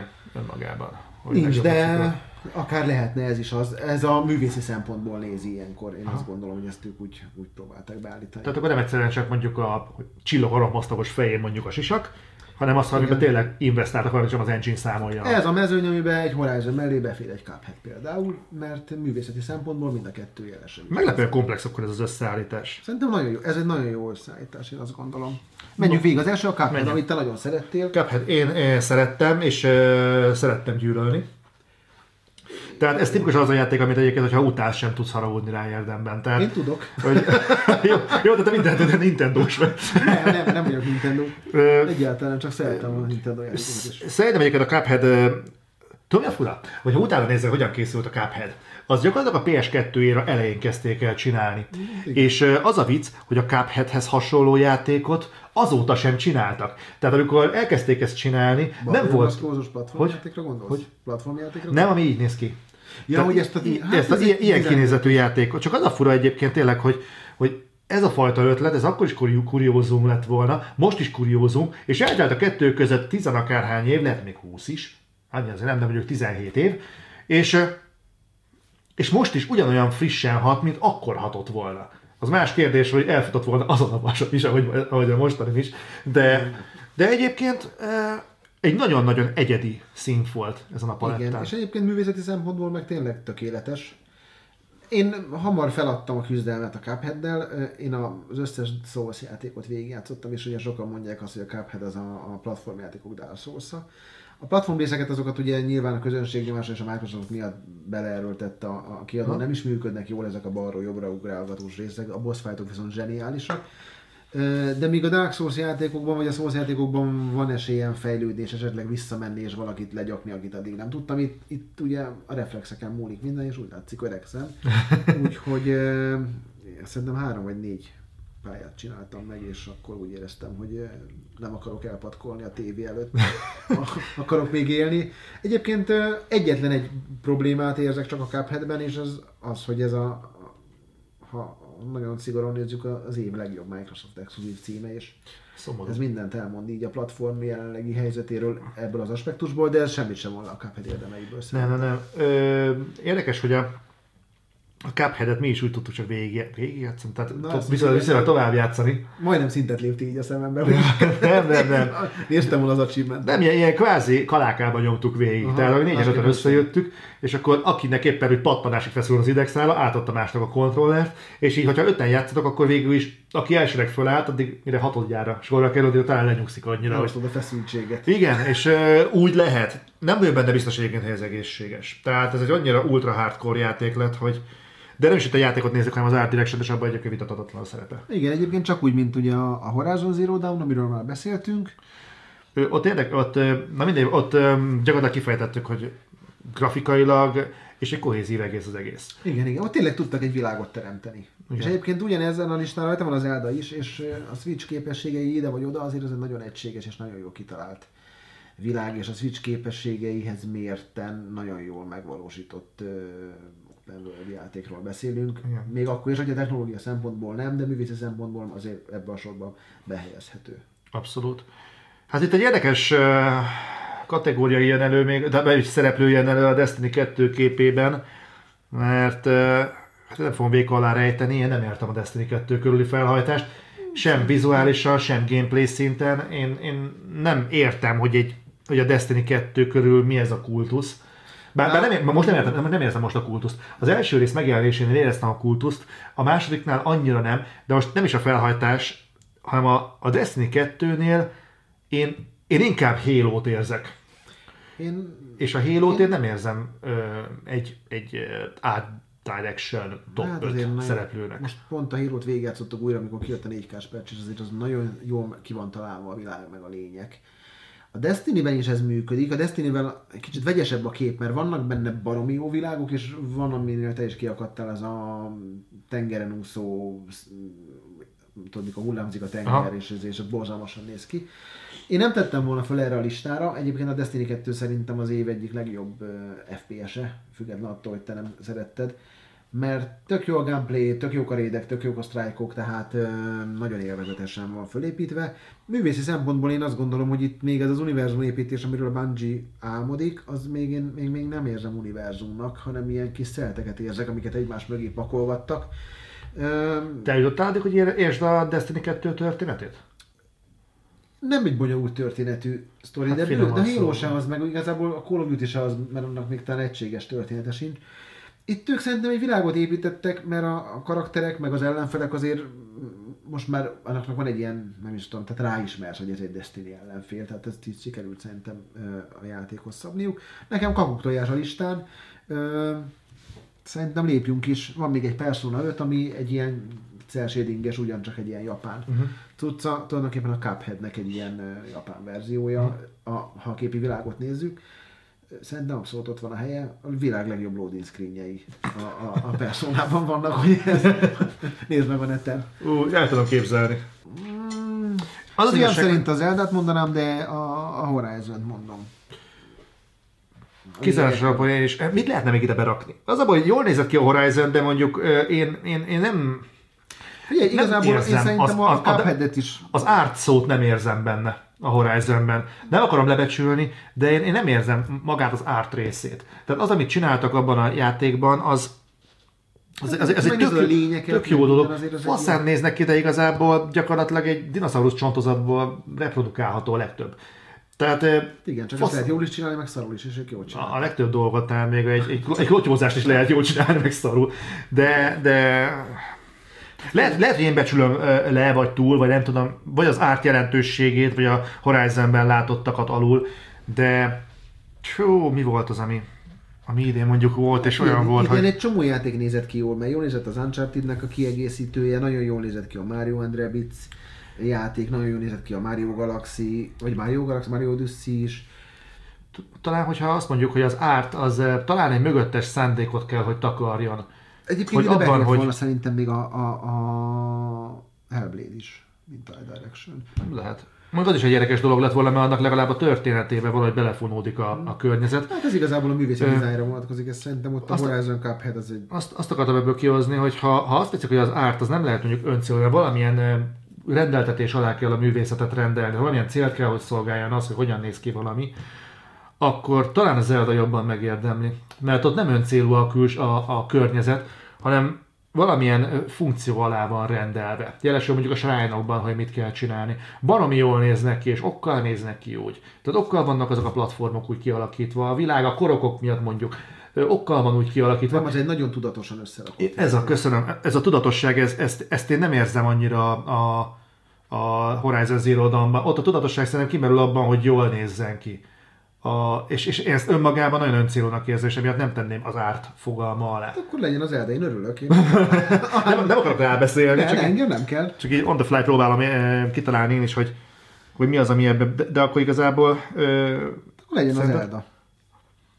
Legyen Zelda. Össze rajta. Na de nézzük az indie listát. Azért ez egy nagyon jó lista. Nos, ilyenünk van, hogy Cuphead, ugye erről beszéltünk, független játék. Beszéltünk itt független játékról? Hát, indie játék, ezek nem nagy stúdiók termékei. Ezt a Cupheadet azt hiszem hát valóban, de mondjuk a Microsoft adta ki. Ők pénzelték, ők álltak mögé. De a Hellblade-et meg a Sony. Igen. Tehát, igen, jó. Ezzel nincs gond, én azt gondolom. Tehát akkor ott nem lehet tipülé fejleszték. Most egyébként eljutottunk oda, hál' Istennek, hogy vannak olyan független kiadók, akik mögé beállnak nagy stúdiók, és megkönnyítik a dolgokat, és az ő kreativitásukat megpróbálják így nem tudom, hát így a pénzük támogatásával, hogy megvalósuljanak ezek a projektek, mert lehet, hogy a Cuphead ennyi időt szerintem, meg ennyi, tehát ha önmagukból kellett volna megélniük, a Cuphead az már rég elpusztul, mert 5 évig fejlesztették majdnem, tehát a Microsoft nélkül nem valósul. Hát sokáig csinálták, hát ez volt pont a hír, hogy a PS2-ére elejénkezték. Ezen a listán volt a Cuphead, amiről már beszéltünk, ott a Hellblade, amiről ugyancsak beszéltünk. A Night in the Woods nem az a túlélő játék? Nem, az egy ilyen nagyon érdekes ilyen kis platformjáték, aztán egy macskát irányítasz benne, PlayStation-re jelent meg. Egy barátom játszott vele, nem játszottam végig, de azt mondja, hogy az év egyik legjobb játéka. Komolyan? Próbált ki, általában fantasztikus.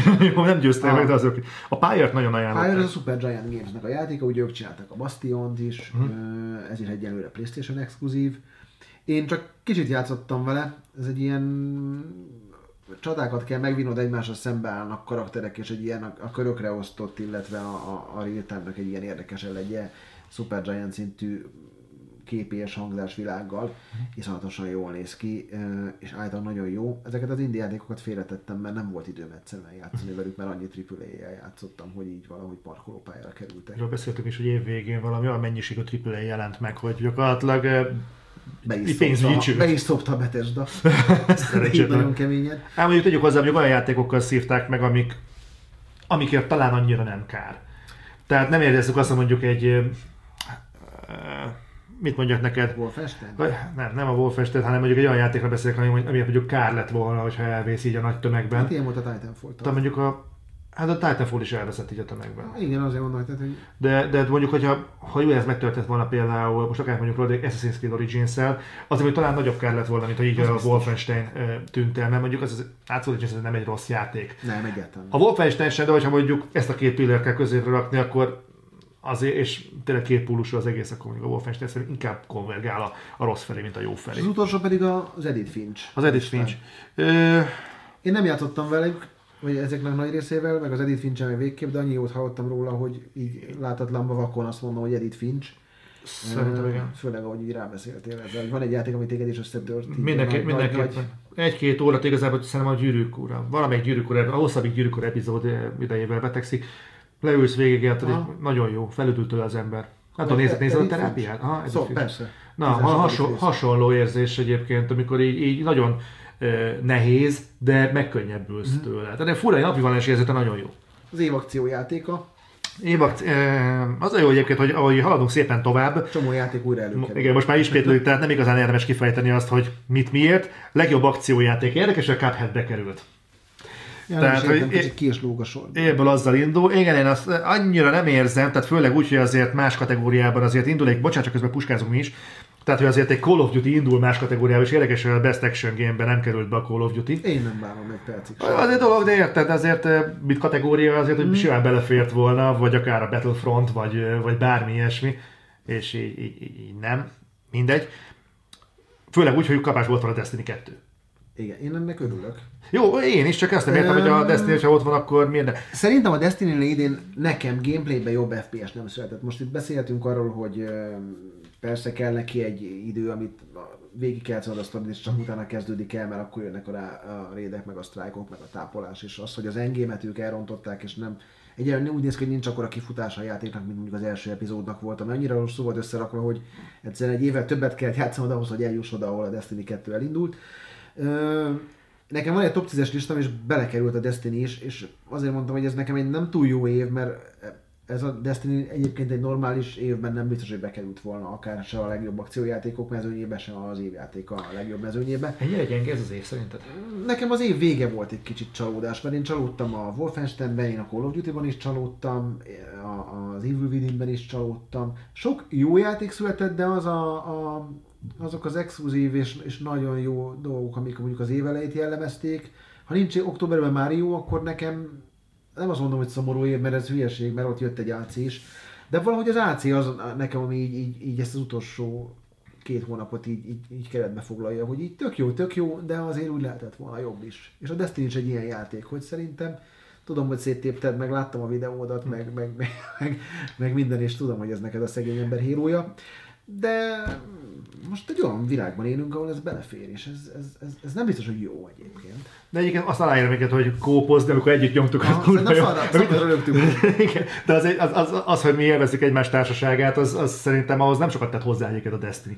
Tehát szerintem mi egy korsó sör mellett is ugyanúgy ellettünk volna. 50-60 órát beletoltam, és fejleszgettem a karaktermet. Tehát szerintem ezzel nincs gond, hogy itt van listán. Itt a Cuphead, ugye amiről beszéltünk, itt a Nioh, ugye a Team Ninja-nak, meg a Stone Entertainmentnek ez a Dark Souls klónja. Nem néz ki jól, köze sincs a Dark Souls-okhoz, képi világba, hangulatba, világteremtésbe, viszont nagyon jól működött benne az, hogy ezt a Dark Souls-os kicsit lomhább harcot, ezt egy ilyen Team Ninja-ra jellemző, ugye ők csináltak a Ninja Gaiden szériát, ilyen dinamikával sikerült megáldani, úgyhogy ilyen tök jó volt benne harcolni, és ilyen sokkal dinamikusabb volt, gyorsabb volt az egész, az 60 FPS-sel ment, és... Ezt a legjobb akciójátékot, csak hogy próbáljuk meg valahogy körbefoglalni, mi alapján fogunk a végén verdikteket mondani, hogy ezt lehet... Hát itt most egyre rámutatok szerintem. Tehát, hogy elmondhatjuk azt, hogy az a legjobb akciójáték, amiben jó harcolni? Hát ugye én nálam egy akciójátéknál, hogyha azt mondjuk, hogy év akciójáték, akkor nekem az, ami a legjobb játékélmény szempontjából a legtöbbet nyújtja, ilyen akció, akár harcolni. Uh-huh. És a Cupheadben ilyen volt a boss fightok, amiket tényleg, ha sikerült, akkor felélegeztél. Szerintem ilyen a Destiny-ben a gunplay, meg az a fejlődési rendszer, amit mögé tudtak tenni, és igaz, hogy ezer sebből vérzik, de azért jól működik. Azért kérdezném, mert hogyha ezen mentén haladunk, akkor hogy kerül ide a Prey? Hát a Prey egyébként ez egy tök érdekes dolog, mert te se szereted, meg én se szeretem annyira a Prey-t, mint amennyire sokan szeretik. És igazából nem értem miért, sokak szerint az év legjobb narratívája, úgy, hogy egyébként egy ragacsos pisztollyal rohangálsz folyosókon, és próbálsz, és megtámad egy kávéscsésze, és attól kapsz a szívedhez. Nem tudom, hogy ez hogy került ide, szerintem ez is egy kakuktojás a listán. És fura, nekem a Wolfenstein is ilyen egyébként, mert én abban a gameplayt nem élveztem, és szerintem a Wolfensteinnél sokkal jobb gameplay volt a Call of Duty-ban, amit egyébként én ugyanúgy csak nem szerettem annyira, mint te. De abban legalább jó volt harcolni, vagy nem tudom, így jó volt így legyűrni a checkpoint közötti távolságot. A Wolfensteinnél szenvedtem. A kodnál egyszerűen csak untam, de... Ez mennyiben jó. Egyébként jó, mert... Ilyen lehetőségek vannak itt, vagy szenvedünk, vagy unjuk, mint a szar. Igen, de... Egyébként nem érzed azt, hogy ebben az évben nagyon rájártál úgy a Bethesda-re? Hát egyébként a Bethesda-t sajnálom sok szempontból, mert azért tudom, nem szereted, de... Van a Dishonored nevű sorozatuk, és a második rész az tök jó lett, szerintem a kiegészítő tök jó lett. Az nagyon jó. Elhullott. Igazából azok a falloutból élnek meg a Doom tavalyi sikeréből, mert nagyon sokat vártak a Wolfenstein-től, és egyébként ha a Wolfensteinnek mellé rakod az új Wolfenstein, akkor sok baj nincs vele. Sokkal jobban néz ki, sokkal jobban narratívája, sokkal jobbak a karakterek, de valamiért félrecsúszott, szerintem rosszkor jelent meg. És ugye ott van még, amivel nagyot buktak, amiről már beszéltünk, az Evil Within, ami megpróbált újítani, és ezt a klasszikus stílő horror stílust próbálta kinyitni, de ők erre szerintem még nincsenek készen, tehát ebből nem tudtak egy Last of Us csinálni. Egy játék, a Last of Us, az nem is arról szól, hogy te craftolj, de mégis jobban működött mind a craftolás, mind a bujkálás, mind egy csomó minden. És olyan bugok vannak az Evil Withinben, hogy volt egy olyan jelenet, amikor menekülsz a szörnyek elől, és be tudsz bújni egy olyan garázsajtón, ami félig van leengedve.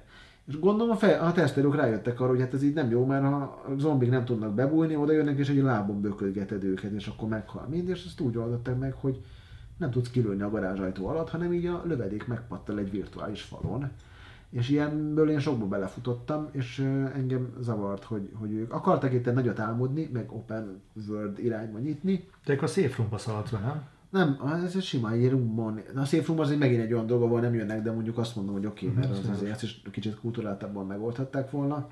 De én sokat vártam tőle, és látszik, hogy nem a Mikami csinálta, hanem rávisznák a DLC gyártó amerikai fickóra ezt az egészet. Úgyhogy a Bethesdának ez egy nagy szopó. Most kíváncsi leszek, hogy a Switch-es Skyrim az mit hoz, hogy a VR-es Skyrim az mit hoz, de szerintem most ütik a Falloutosokat, hogy csináltak valamit, mert kell a pénz. Érdekes, hogy a horror gyártó cégek valahogy nem nagyon tanulnak abból, hogyha a központi figura körül vagy alól kihúzzák a brandet és odaadják másoknak, akkor az a játék az nem lesz ugyanaz. Főleg egy horror játéknál az atmoszféra teremtés kulcsfontosságú. A Silent Hill ugyanezen csúszott meg. Akkor kihúzták Yamaoka alól és odaadták a cseheknek, hogy csinálják meg 2 epizód, és mondjuk én azokkal is el voltam, de hát köszönő viszonyban nincsenek az eredeti Silent Hill. Én ezt is végigjátszottam, mert akartam végigjátszani, de nem úgy jött össze. Úgyhogy visszatérve erre az akciójátékok listájára, nálam a Destiny maradt kizárásos alapon. Ám egy még valami szerintem. És egyébként szerintem... Jön Wolfenstein. Igen. Wolfenstein. És szerintem a Wolfenstein helyére beraknám a kodot, és így a videó alapján azt mondom, hogy nálad a kod volt az év akciójátéka. Pedig azért azt sem mutatott föl semmit az előző 10 kodhoz képest. Majd szerintem itt a listánál fel fog tűnni, de tudom mi az, ami nagyon eltűnt? A Forerunner. Hát pedig az egy legjobb multiplayer játéknak lehet, hogy berakják, majd még nem jutott. Lehet, majd meglátjuk, de az hogy eltűnt, pedig abban is milyen lehetőségek voltak. Azt is úgy vonultatták fel, emlékszel arra kicsit Rasputin kinézetű fazonra, aki az E3-on tolta? Mindenki fél tőle, de benne volt az a lehetőség. És egyébként nagyon jó a játékmenete a Forerunnernek. Az a fajta dolog, hogy talált ki, hogy honnan fog súlyintani a másik, és az egész vívó mechanika, ebben nem csak egyébként fantázia volt, de ebből egy olyan kőkeményen sportot lehetett volna csinálni, hogy az embernek a füle ketté áll. Képzelj el egy olyan versenyágat... Nem érzed úgy, hogy túl kevés?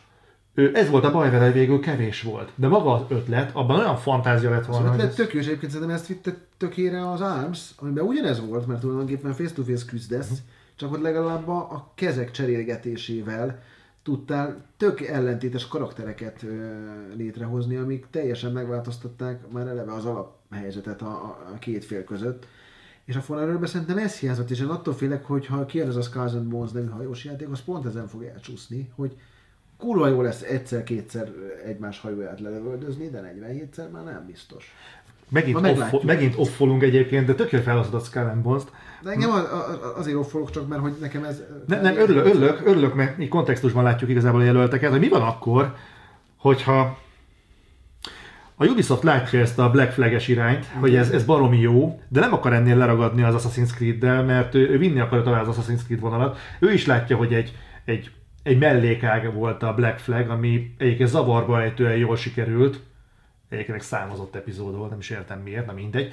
És azt mondták, hogy oké, akkor ezt kihelyezzük, csinálunk Black Flag-eket más néven, és egyébként meg kiszolgáljuk az Assassin's Creed-es igényeket, akik nem találták meg magukat az AC-ben, és igazából statisztikai alapon mostantól kezdve két párhuzamos úton fognak menni ezek a játékok, lesz egy hajós játék a Black Flag fanoknak, ezt nem hittem volna, ki fogom tudni mondani, úgyhogy még egyszer ki van a Black Flag fanok, és az Assassin's Creed-es sztoriorientált játék mellett megmegy tovább is AC néven. És ezt így párhuzamosan viszik. Ilyen szempontból fogják megtenni, mert most tök jó vagy az AC, és azt mondják, hogy akkor ez tök jó. Ők azt nézik, hogy mennyi fog. És ez most egy visszacsatolás, hogy faszal. Hát igen, de hogyha megnézzük most, csak hogy sármóban induljunk ki, de szerintem náluk az IGN-en is hasonló kommentek jöhetnek. Szerintem nagyon sokan vannak, akik úgy gondolják, hogy az elmúlt 5 év legjobb Assassin's Creed-je az a Black Flag volt.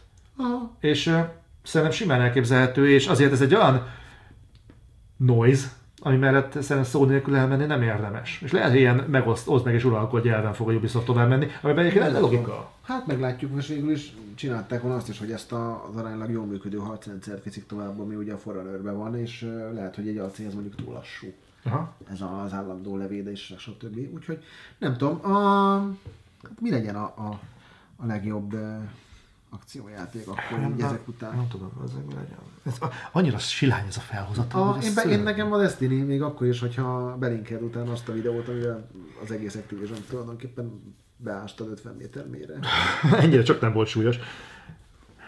Hát nyomd a kodot. Legyen a Destiny. legyen. Na szóval milyen jó, hogy nézd vissza a videóra. Igen, szar az egész. Te mit mondtál erről az évről hallott, hogy még így is a Destiny 2 volt a legjobb torony magasan. De neked tetszett a Nioh. Hogy nem tudod a Nioh-ra azt mondani, hogy az volt legjobb akciójáték? És ilyen kényszerű fokuszmus alapon mondjuk, hogy Destiny 2 pedig ott a Nioh. Nem tudom, valahogy a Nioh az egy kellemes meglett. A Destiny-nél szerintem az a jó még egyelőre, hogy még csak másodszor lővék el nagyjából ugyanazt a receptet. Uh-huh. És én azt gondolom, hogy ez most még így belefért, meglátjuk. Nem tudom, én megszavazom a bizalmat, én nagyon örülnék, hogyha a Bungie ezt itt tovább tudná vinni, és végre tudna csinálni tényleg kurva jó kooperatív alapokon nyugvó FPS-t azzal a gameplay-el, amihez ők nagyon értenek. Elnesíd magad. Ezzel lájkérésre vettem. Na, akkor most legjobb akciókalandjáték. Ezt írjuk meg körbe. Akciójátéknál mondtuk, hogy amiben jó harcolni, ugye? Uh-huh.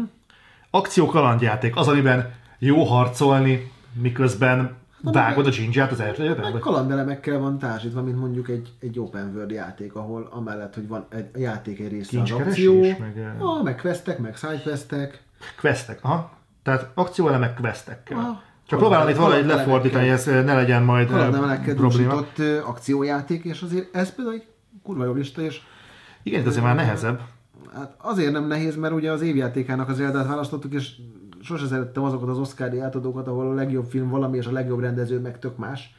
És itt is nagyon-nagyon nehéz lenne azt mondani, hogy ha az évjátéka az Zelda, akkor miért nem az az év akciókaland játéka. Igen, csak mondjuk azért a Zeldában bejönnek két olyan elem, ami mondjuk nagyon-nagyon rendhagyó, és nem okvetlenül sorolható szerintem az ilyen rögzített kategóriában, mint hogy azért volt jó, mert jók voltak be az akciókaland elemek. Mert igazából én a kalandelemekben nem okvetlenül, a kalandelemben beletartozom mondjuk a puzzle feladatok megoldásai. Az is. Persze. Az része? Legyen. Szerintem igen. Hát ez egy, hogy jöcske egy labirintusba ír, egy csomó. Hát ha felfedezés alá próbáljuk meg besorolni, akkor ja, mondjuk szerintem igen. Szerintem ez belefér. Csak itt már nagyon-nagyon próbáljuk kitágítani a határokat, és abban a tágításban nem biztos, hogy már mondjuk nem férnek bele, mint más játék. Ha végigmenjünk a listán, akkor ugye ott van az Assassin's Creed Origins, amiről nagyon sokat beszéltünk, és tényleg egy jó akciókalandjáték. Én picit többet vártam tőle, de tény és való, hogy megpróbáltak ellépni, és szerintem annak jó irányba tették ezt a lépést, csak talán nem voltak elég merészek, és léphettek volna nagyobbat is egyel. A Horizon Zero Dawnról sokat beszéltünk, Mario Odyssey. Mario Odyssey, ami... akciókalandjátékként. Igen, mert a Mario Odyssey-ben csomó feladatot, tehát a fő, az egy sztori most az, hogy elrabolják a Peach-et, megint szokás szerint ezt hagyjuk, de egyébként... Félj, ha Wolfenstein-nél meg tudjuk bocsátani Blazkowicznak a csetlésbotlását 25 éve, akkor szerintem a Peach-en ne akadjon fönn senki. Ne akadjon fönn senki, úgyhogy ebben tényleg nagyon sok kalandelem volt. Kicsit olyan volt, mint a Bungie Kazooie sorozat, és nem tudom, azzal játotta, és az régen majdnem azt mondjuk, hogy kalandjáték volt.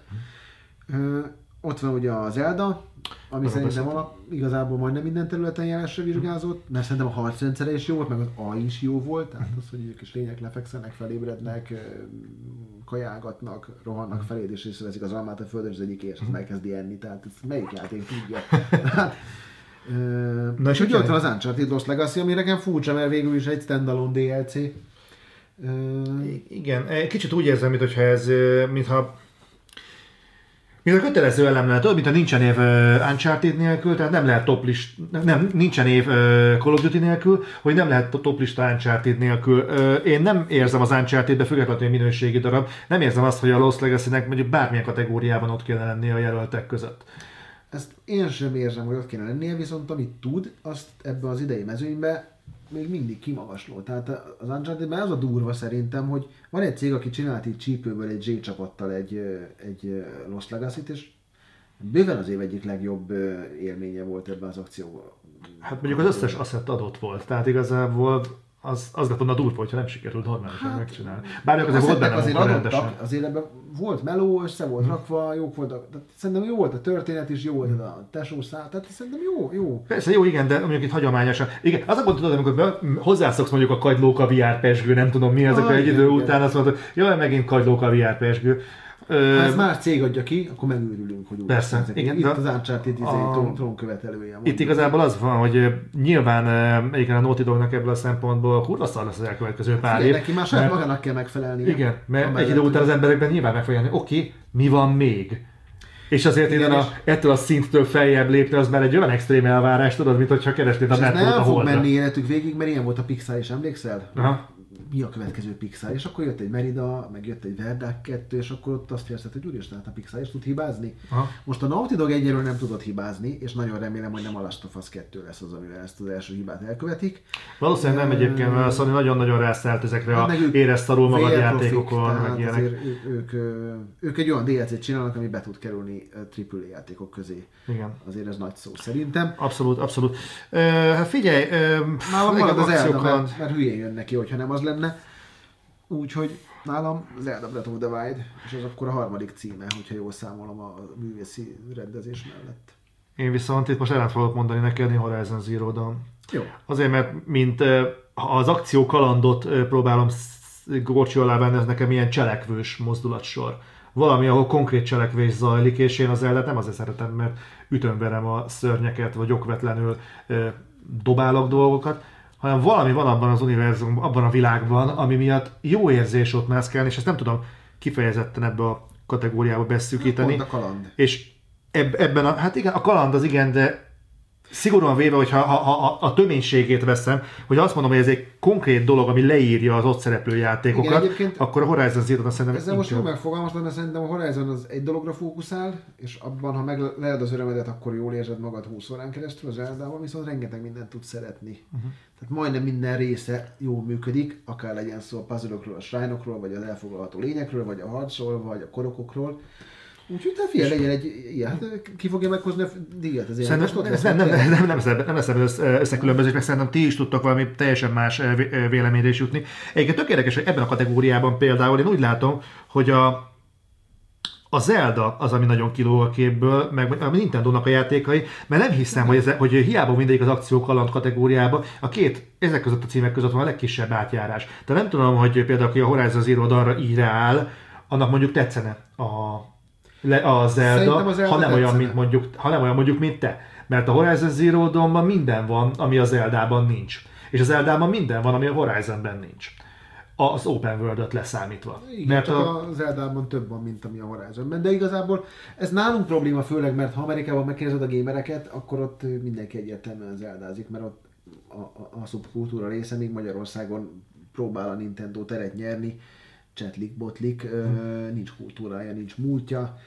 Amikor kint a 80-as évek végén, 90-es évek elején Ultra Király Metroidokkal játszottak, akkor mi éppen toltuk a Giana Sisters C64-en, és ez az örökség, ez így.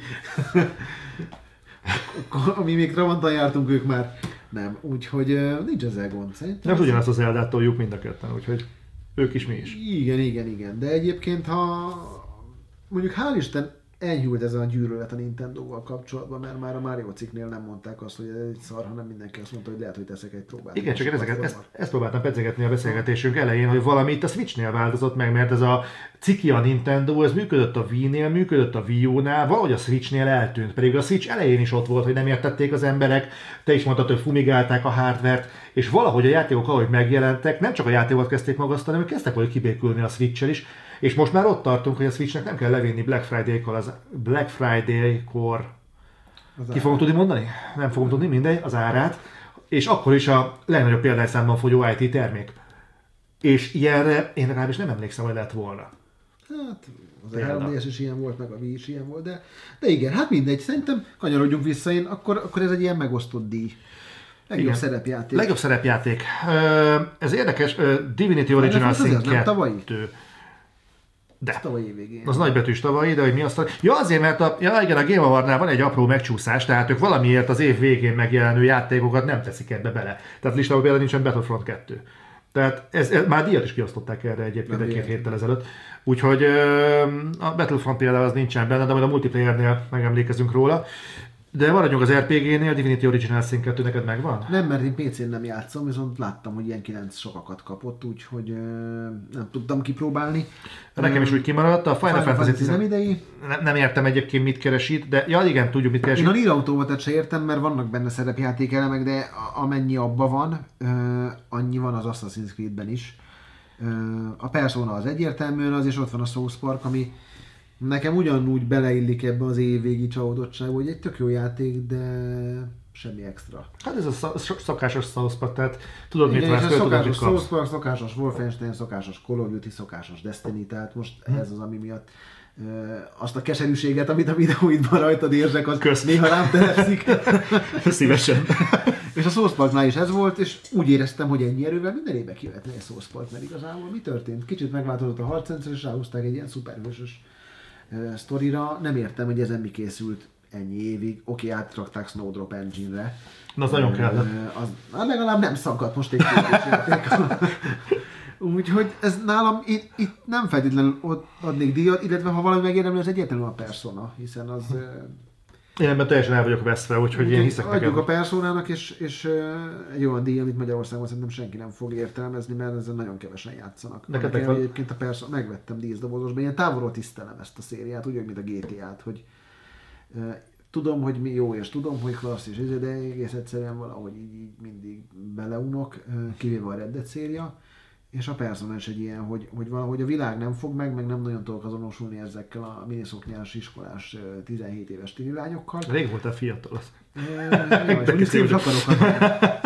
Akkor mi legyen, azt mondod, a Persona? Szerintem Persona, azzal nem lőünk messzire, de egyébként, ha a magyar piacot nézzük, akkor Divinity Original Sin, mert szerintem azzal játszottak itthon a legtöbben, és egyébként egy rohadt jó, mondjuk Baldur's Gate klón, hogyha nagyon visszanyúlunk a múltba. Ezzel sohasem lehet mellé fogni egyébként. Tehát a Baldur's Gate-nek olyan hagyományai vannak, hogy az valami elképesztő. Na, akkor itt vagy egy érdekes dolog, Best Fighting Game. A legjobb bunyós játék, hát... Nem sokkal játszotta, megmondom őszintén. Én se nagyon... Ámszoztunk együtt, az nagyon vicces volt. Ámszoz Franco... Az a legérdekesebb egyébként, hogy vannak azért visszatérő címek. A Marvel vs. Capcom, a Tekken, az Injustice, a Tekken itthon nagyon ment. Igen. De az más volt az Arms. Az Arms, igen. Az újdonság volt. Egyébként nagyon régóta jelent meg például Mortal Kombat. Igen, hát most ugye ők csinálták az Injustice-t, vagy hát az Ed Boon-nék csapata. Én csak azért az Armsra tenném a voksomat, mert megint megújulni, és mert újra, és egyébként e-sport az Arms.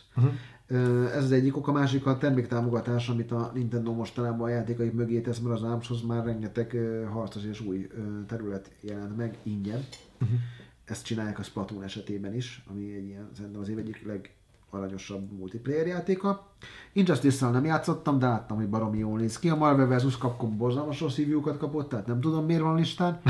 A Nidhogg 1-jel sokat játszottam, de igazából ez egy ilyen nagyon rapid indie játék. Nehéz versenyben szállni, és hogy adta a Tekken 7, ami Xboxon, azt tudom, hogy majdnem kipróbáltuk, csak fél percen. Majdnem kipróbáltam, majdnem láttam. Fél percen keresztül töltött, és valahogy megelégeltem, és letöröltem az egészet úgy. Én csinálj közben egy olyat, hogy idébb jövök, és akkor nem esel ki a kamerában, mit szólsz hozzá. Na, és nem tudok kérteni. Úgyhogy nekem ezért nehéz, nekem Arms, de nem feltétlen azért, mert ez volt a legjobb, hanem ezért, mert az volt a legújszerűbb, amire azért azt gondolom, hogy és meg utoljára beszélünk a Nintendóról, hogy azért a Nintendo idén megmutatta azt, hogy lehet jó dolgokat csinálni másképp is, mint eddig, és én ezt várnám el, ezt vártam volna mondjuk egy Assassin's Creed-től is. Best Family Game. Mario Kart 8 Deluxe. Ezt már próbáltuk nálad? Igen, és neked annyira nem jött be, én rengeteget játszottam vele, csak azért nem került az év top listájára, mert ez már egy Wii U játéknak a nem azt mondom, hogy remastered verziója, hanem egy ilyen deluxe edition-je, tényleg, már ugye nevéből is adódik, minden DLC-vel együtt. Az egyik legjobb card game, és a Nintendo-ban ezt senki nem tudja jobban csinálni. Nagyon jól működik a multi, singleben is klassz, istentelen jó vele játszani.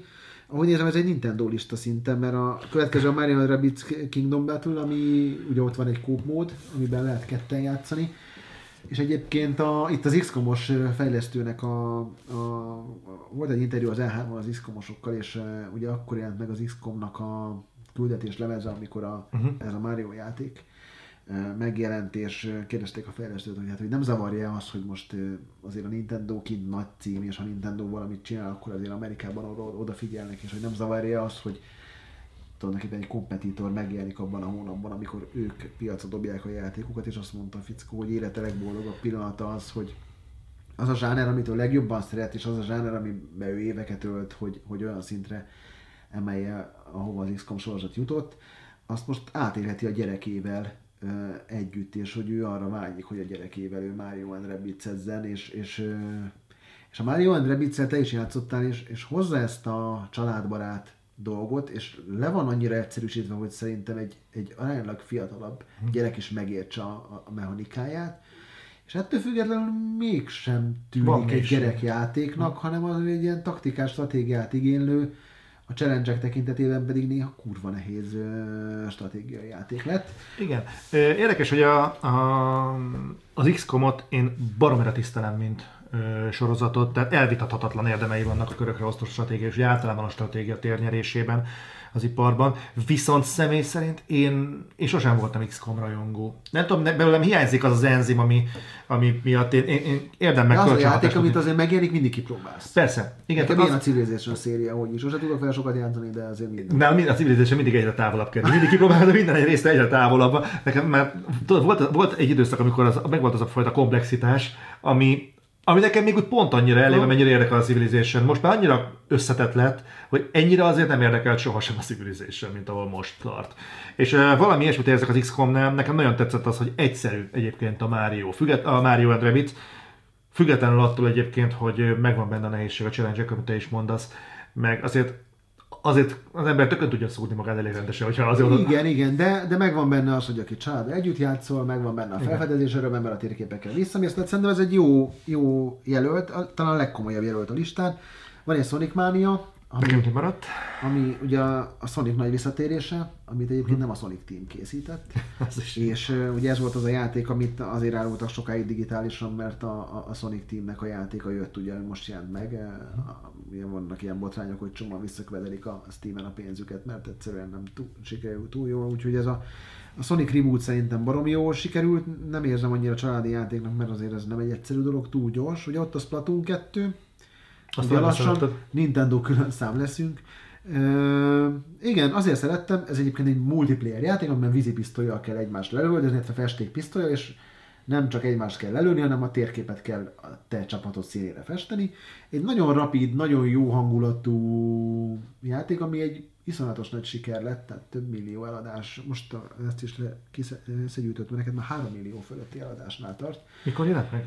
Hát ez is nyáron, szerintem június-július környékén, és ha úgy van kis időm és szeretnék ellazulni és múlti, akkor ez, mert itt nem zavar, ha lelőnek, nem zavar, ha nem nyerünk, nem vágom a tévébe a kontrollert, és ott a Super Mario Odyssey, ami szerintem azért került fel a listára, mert van benne egy olyan kooperatív mód, amiben a sapkát el lehet külön dobni, és van, aki a sapkával játszik, van, aki meg a Márióval. Itt a családi játéknak feltétlenül azt vesszük, hogy az egész család együtt játszik, gondolom, hogy lehet, vagy ami kellően könnyed ahhoz, hogy gyereket is le tudjuk ültetni. Szerintem a családdal, tehát ez egy ilyen kooperatív élmény, és pont a stökivel tegnap checkpointoztunk, és ő a kislányával játszotta végig, és az első Mario, amit a stöki végig játszott, úgyhogy én nekem ez a listán, én nem is tudom, mit tennék be. Leginkább a Mario Odyssey érdemelné meg, hogy ő is kapjon díjat, de nekem ez a Mario plusz Rabbit Kingdomnak a gyermekedettség kombinálva a mélységgel talán ez az, ami én miatt azt mondom, hogy ez megérdemli. Meg a Ubisoft idei egyik legjobb játéka. Meg van még egy szempontja, hogy a Mario & Rabbids-nél egyik brand sem ütötte ki a másikat. Tehát sikerült két olyan egyébként egymástól nem annyira különálló, mert mindeket ez egy családbarát figura, mind a Mario, mind a Rabbids, viszont sikerült őket úgy egy platformra helyezni, hogy nem érződik az, hogy az egyik jelentősen dominálna a másikat, mert mindkettő a maga gyermekdettségével igazából kiegészíti egymást. Gyakorlatilag azon lepődtem meg, hogy ezek hogy nincsenek egy univerzumban. Igen, nagyon jól sikerült a kettő univerzumnak az összepárosítása, úgyhogy szerintem adjuk a Mario & Rabbidsnek, de a review-k meg miatt egyébként a Mario jobban megérdemelni, de szerintem ez a Rabbids Kingdoms, ez egy jó sikerült sztori volt. Nincs eltérés.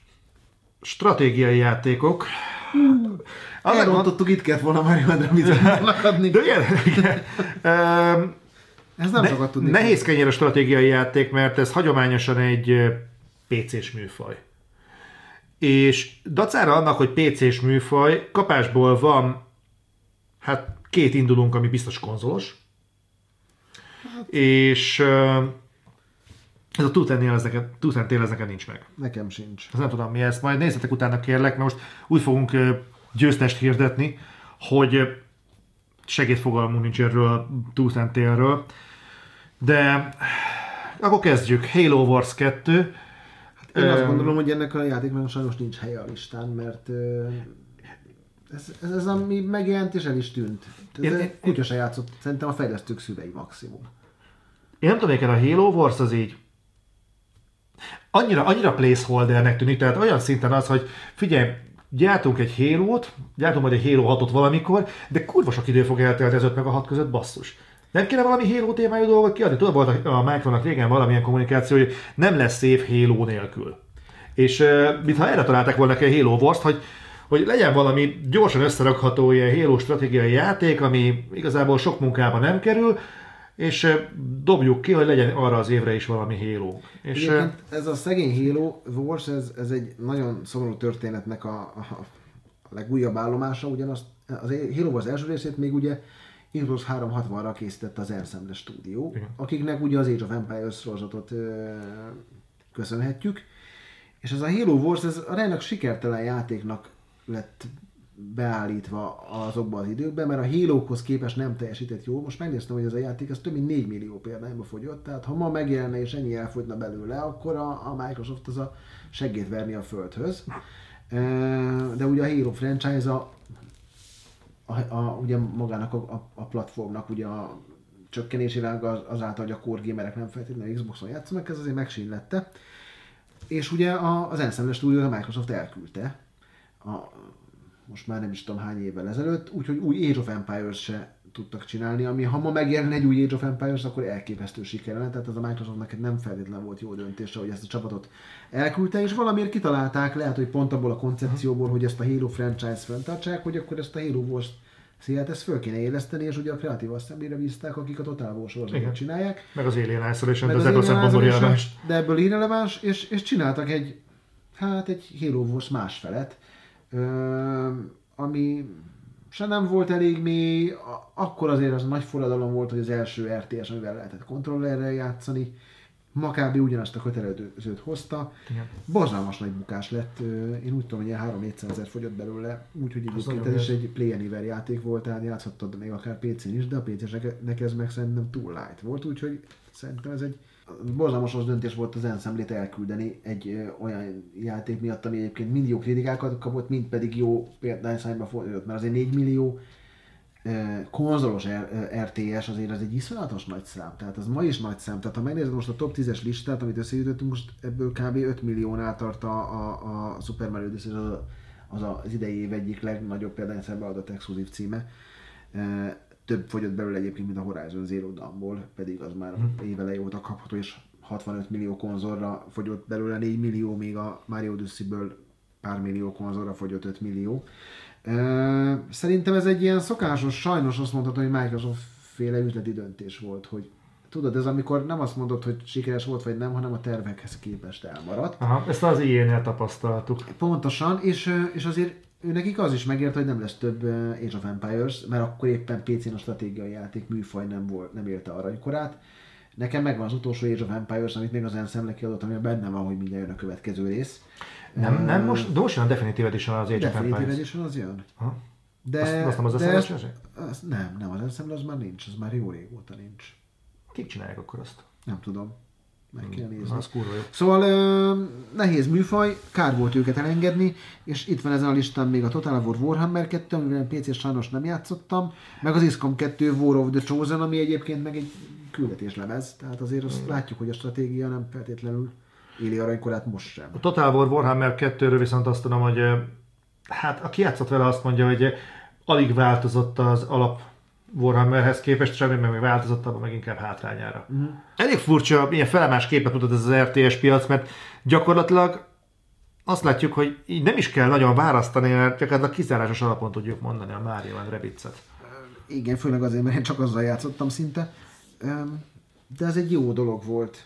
Az XCOM 2 az nyilván egy nagyon jó játékról beszélünk, és a több is a maga műfajában. Nyilván itt nem rossz játékokról van szó klasszikus értelemben, max egymáshoz képest eltérő minőségi görbét mutatnak, de ez valószínűleg Mario & Rabbit. Te mennyit fifázol?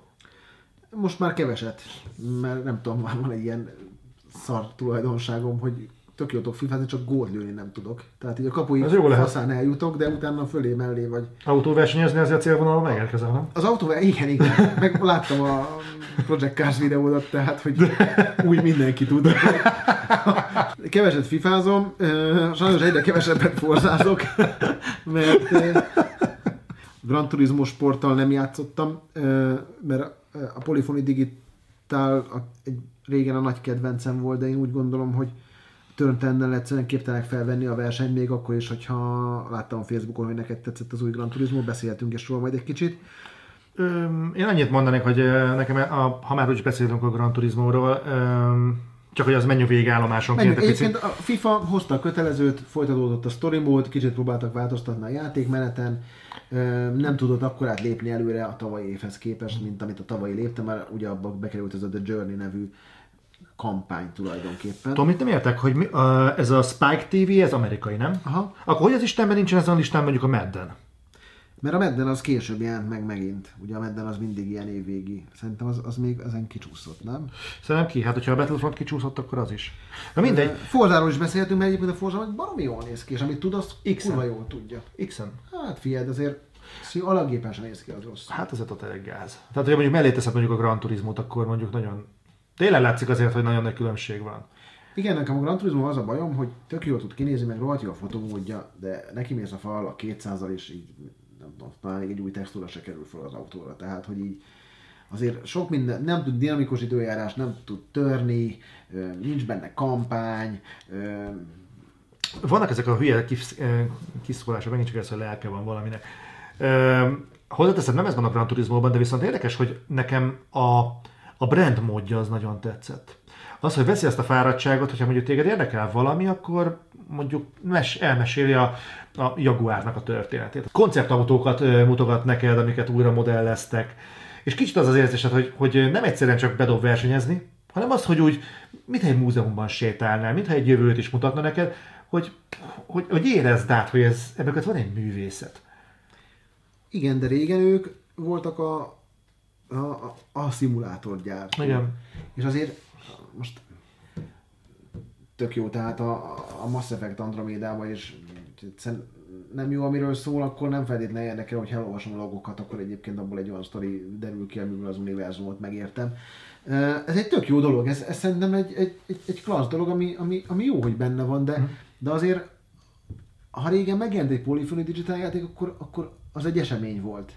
És az elmúlt két résznél azért ez már nem egy esemény, hanem mindenki azon filózik, hogy ez reméljük most azért most már, és nem azt mondom, hogy jó legyen, hanem az, hogy hozza a napjaink elvárását egy autós játékkal szemben. És az, hogy az időjárás dinamikus, meg az, hogy törnek az autók, az szerintem alap. Amellett egyébként, hogy én tudom, hogy aki készíti, az egy ilyen elképesztő autóőrült, és ő neki ez az élete, de valahogy picit ez az év a japánok éve, mert tényleg a top 10-ből legalább 3-4 vagy 5 japán játék van, de valahogy én azt gondolom, hogy a Polyphony Digital kicsit megragadt valamiben, és tisztán látszik, hogy azért most nem tudtak kihozni egy egész epizódos Gran Turismót, hanem rá kellett menniük egy ilyen kényszer megoldásra, ezt is egyébként szerintem továbbfejlesztették, mint a Forzát. Igen, hát ez valami 4 évig készült. Hát igen, és igen. Ez a dinamikus időjárás változás, ez milyen fura, hogy a 6. részben benne volt. Abban volt időjárás változás, bekezdezem az, ebben nincs. És olyan, mint hogyha valahogy a Gran Turismo, mint hogyha nem tudna a konkurenciával lépést tartani. Igen. Mert már nem csak a Forzához képest vannak például lemaradva, hanem még a Project Cars 2-höz képest is, mert sok mindent lehet mondani, de azért a Project Cars 2-re már próbálkozik. Ezzel-azzal. Igen. És függetlenül attól, hogy én mondjuk agyhúgykövet kapok attól, amit a Project Cars 2 szimuláció címen leművel, de az mindenképpen a számlájuk érhető, hogy tényleg teljesen indiből, egy Kickstarterről indult az egész. Egy Kickstarter projektből felnőttek odáig, hogy tényezők az autóverseny piacon. És ez mindenképpen egy becsülendő dolog. És nem értem, hogy amíg ők megcsinálnak mondjuk egy adott időegységen belül mondjuk 2 Project-t, addig mit tart a Polyphony Digitalnak 4 évig egy 160 autós Gran Turismon. Igen, úgy egyébként, hogy ezt se tudták normálisan ellancsolni, mert egy csomó szerver probléma volt, és még sorolhatnánk. Úgyhogy én nagyon bízom abban, hogy ez a cég, ez egyszer újra erőre kap. Én csak le kéne másolniak a Forzát, mert azért a Forza az... A Forzával csak az az egyetlen baj, hogy ez most már a 7. rész, és majdnem minden évben kapunk egy Forzát, minden második évben, ugye? És én a Forzánál azt érzem, hogy patika mérlegen mérik a dolgokat, és azt mondom, ebbe az évben, oké, ezt most ezt tegyük bele. Azt még ne tegyük bele, mert azt majd betesszük a 8-ba. Mert szerintem a Forza 7-nek az időjárását már tudta volna akár a 6 is, mert akkor a Project Cars ezt már megmutatta, hogy erre képes a generáció. Viszont nekik szükség volt arra, hogy jöjjön egy 7. rész, amiben bele kell tenni ezt, és most már félig meddig dinamikus, de azért még nem úgy, mint ahogy ezt a Project Cars műveli. És szerintem a Gran Turismo még nem tart itt sem. Független attól, hogy amit viszont tud, abban egyébként meg erős, mert nagyon jól néznek ki az autók, most már állítólag jó az AI is. Néz ki. Az AI egész jó.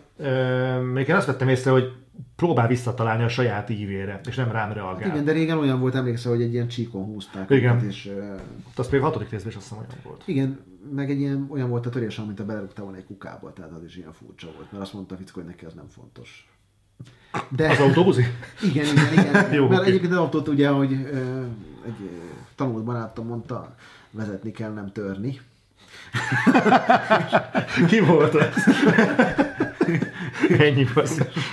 És ezért ugye itt van még az NBA 2K18, ami minden évben megnyeri az év legjobb sportjátéka díjat általában. Ennyire jó kosárlabdázni? Ki fogom most átolni? Ennyire jó. Idén volt egy kis lootbox botrány belőle, hogy csak ilyen, sőt ez volt az első lootbox botrányok egyike, ahol általában a fejlődéshez erősen javallott több pénzt költeni, mint amennyibe a játék került. Honnan ismerős ez nekem? Ugye volt egy Pro Evo, amit minden focis barátom azt mondja, hogy gameplayben jobb, mint a FIFA, de ugye nyilván sok mindenmel, majd egyrészt a franchise-ok, másrészt a story mód, meg azért az így, az egy ilyen blockbuster movie a PES-nek a kicsit naturalista megvalósításához képest. És ott a Project Cars 2, amit szerintem a Destiny-re együtt idén már betemettél. Azt hiszem a Project Cars volt, amit betemettél, kiástál és újra betemett. És neked hogy tetszett? Én nem játszottam vele, én az E3-ban játszottam vele, és én azt gondolom, hogy ez a játék ez azoknak készül, akik erre vágynak. Ja, ez annyira szép. De ez azoknak készült, aki akar. Nem. Ha belegondolsz a Project Cars, az azért most mondhatod, hogy nem szimulátor, mert hogy van egy szimulátor, és Mihály Norbert szerint nem az, vagy nem tudom. De azért jóval szimulátorabb, mint mondjuk egy Forza, ami nagyon jól megtalálta azt a balanszt, hogy a szimulátor és a casual között mindenkinek egy aránylag fogyasztható élményt okoz. Azért a Project Cars nagyon sokkal nehezebb megemészteni szerintem, mint egy Forzát, és tisztán látszik, hogy nem is arra törekszenek, hogy ezt megpróbálják lenyomni a torkodon, mert nem arra mennek rá, hogy rohadt jól nézzek ki, hanem arra mennek rá, hogy a lehetőségekhez képest, amit ők gondolnak erről, leginkább szimulátor legyen, még akkor is, hogy nem feltétlenül találkozik sokszor ez ugye a valósággal. Én azt gondolom, hogy ez egy rétegjátéka, a Forza meg csak egy rétegjáték. A Gran Turismo meg nem tudom most hova tart, most ő ugye e-sport akar lenni, tehát az is a rétegjátéka, csak egy olyan közönséget szólít meg, akik vannak 65 millióan jelenleg a PlayStation-osok személyében. Nem az én játékom, én picit unom már ezeket az autós játékokat, mert itt is hiányolom ezt amit a Forza Horizon jól eltalált, hogy kinyílt, és jól működik, és nem tudom, hogy ez hogy tudna megváltozni, mert itt még ötletem sincs, de most jön a Forza 8 majd, és akkor... Szerintem Horizon 4 fog jönni. Hát most nyilván az, de utána megint kéne jönni egy Forzának, és megint a Nürburgringet fogják demozni, csak az esőből hóeséssel is át tud változni. Hát talán kitalálják a VR-t. Én úgy gondolom, hogy ez nekem egy nagyon fura lista egyébként, mert gyakorlatilag nominálisan, meg minden szempontból a Forza 7 az torony magasan dominálja ezt az egészet, viszont nekem mégis sokkal szórakoztatóbb volt a Gran Turismo Sport. Dacára annak, hogy a Gran Turismo Sportban amit lehetett, mindent elcseszett a Polyphony. De mindent. És még az olyan, mint a PES, hogy kicsit más. és a FIFA-val mindenében játszol, és a régi Gran Turismo Sport, és van egy tök más. Igen, igen. Valami, mondok egy érdekes dolgot, hogy nem tudsz például addig versenyezni, amíg nem nézed végig a sportetikettet. És elmondja neked a játék, hogy ne ütközzél, mert valószínűleg pontlevonás érte, ez nem. Meg ne. Milyen jó, hogy végig. Igen, de az mondja leckét, de igazából nem ülteti. Igazából, de az az érdekes, hogy valami működik mégis, mert hogy a versenyek közben nem ütköznek mégsem a játékosok. Valamiért normálisan mennek, míg a Forzában folyamatosan dodge-en party megy, és én hülyét kapok, hogy... De a Forzában, hogyha rengélet nyomsz, akkor ott se. Elkebb egy nagyon-nagyon fura érzés volt, tehát ez megint az a játék, amit annak ellenére szerettem, hogy látom annak, hogy az orrán száján vérzik. És talán ez a fajta szélsőség az, ami kimozdított abból, hogy tudom, Forza, tudom, hogy jó, tudom, hogy szép, ja nem, mert ugye előbb jelent meg, mint a One X, amit egyébként megnéztem, és ott van egy káprázatosan gyönyörű, tehát valami olyan szép ez a játék, hogy arra nincsenek szavak, de abban a pillanatban, amikor tesztelni lehetett, akkor szerintem a mezőnyt alulmúlta, olyan csúnya volt. Nem tudom, én azt mondanám most, hogy Gran Turismo Sport, mert... Én meg azt, hogy Forza, mert egyszerűen nem érzem egy ligának se a kettőt. Pont azok miatt, amikről beszéltél. Mi se autószámba, se fizikában, se törés modellbe. Tehát egyébként tudod, hogy mikor érzem azt, hogy igazad lenne, hogyha Gran Turismo Sport nem egy teljesen jó játék lenne, amit egyébként le is kell tárazniuk elég hamar. Tehát az egyiknél azt mondom, hogy megkaptam a pénzemért, amit váltam, a másiknál meg kaptam egy ígéretet, aránylag sok pénzért, mert a Gran Turismót azért, hogyha azt is 20 000 éveszed, meg a Forzát is, azért nem ugyanazt a kontentet kapod. Nem érzed azt egyébként, hogy a Sony megpróbálta lejjebb szállítani a lécet a Polyphony Digital számára? Tehát, tehát ez nem egy sorszámozott Gran Turismo, és ebben biztos, hogy szerepe volt a Sony-nak is. És, szerintem én most találkozom, lehet, hogy úgyha negatívnak tűnik, de nem tudták volna megcsinálni. Tehát, hogyha ezzel eddig jutottak egy kiherélt Gran Turismo, akkor hogy tudtak volna egy számozott epizódot összehozni? Legjobb multiplayer. Call of Duty World War 2. Jó, és saját magamnak mondok ellen, nekem nagyon nagy meglepetés volt a Call of Duty, én élveztem, de nem élveztem annyira, hogy azt mondjam, hogy ez általában egy év legjobbja lenne. Lehet, hogy most természetesen 2017-es év talán a legjobbja, de nem érzem azt, hogy ezért megérdemelne egy ilyen titulust. Hozzátéve egyébként, hogy láttátok a bevezetőben, tehát ebben a listában nem szerepel a Battlefront 2. Nem, itt van még a Destiny 2. Igen, az kóba jó volt egyébként. Kóba is jó, meg multiba is nagyon jó. Nekem csak azért keserül a számíze, mert az endgame az közel se tartott olyan sokáig, mint amit én vártam. Ugye itt a Fortnite, ami... Te próbáltad? Én kipróbáltam, de engem nem kapott el. Itt a Mario Kart 8 Deluxe. Mario Kart 8, igen. Egyébként ennyi erővel befért volna a Splatoon is, meg itt a... Ott a Splatoon. PUBG, ja, befért a Splatoon, ott a PlayerUnknown's Battleground, amivel nem játszottunk, de objektíven ennek kell nyerni, és valószínűleg ez az év legjobb multiplayer játék, és ott a Splatoon, ami nálunk szerintem nagyon kevés embert ért el, én viszont nagyon élveztem. Úgyhogy itt ilyen rámutatással azt mondom, hogy Destiny nekem, vagy Splatoon, de... Nem is emlékszem, melyik volt az a játék, ami tényleg visszavonzott ahhoz, hogy multizzak vele. Én tavaly nagyon sokat Titanfall-oztam, illetve az Overwatch-ra is sokat játszottam. Abban is megvolt ez a könnyedség, hogy nem éreztem azt, hogy itt tényleg nagyon megaláznak.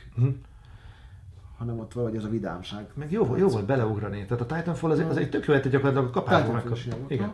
Tehát az nagyon jó volt, és most én ezeknél a játékoknál, és nem azért, mert nehezek, most nem arról van szó, hogy nehéz, de így nekem valami hiányzott ezekből a címekből. Tehát ha ezek a top 6 multiplayer, én hát tudom, hogy kínomban egyetértek veled, de igazából azért mondanám azt, hogy legyen akkor szintén Destiny 2, mert akkor veled tartalék egy jó Destiny 2-zésre, de nem azért, mert a Destiny 2 irányába bármit érzek, hanem azért, hogy jól volt kópozni. Szóval az év legjobban várt játékai, ami egyébként szerintem nagyon durva listán, összeraktam egyet enélkül, és nagyjából ezek voltak benne. Felazat is láttatok. És ez majdnem mind Sony exkluzív játék, és ez az, ami miatt hiába X ide vagy oda, nagyon nehéz dolga lesz a Microsoftnak, ugye ezek oda, God of War, a Spider-Man ezen a listán, a Monster Hunter World, a Red Dead Redemption 2, illetve a Last of Us-nak az új része, és akkor még erről listáról nem maradtak olyan exkluzívok, mint például a Detroit. Ami szintén exkluzív, és szintén Sony exkluzív.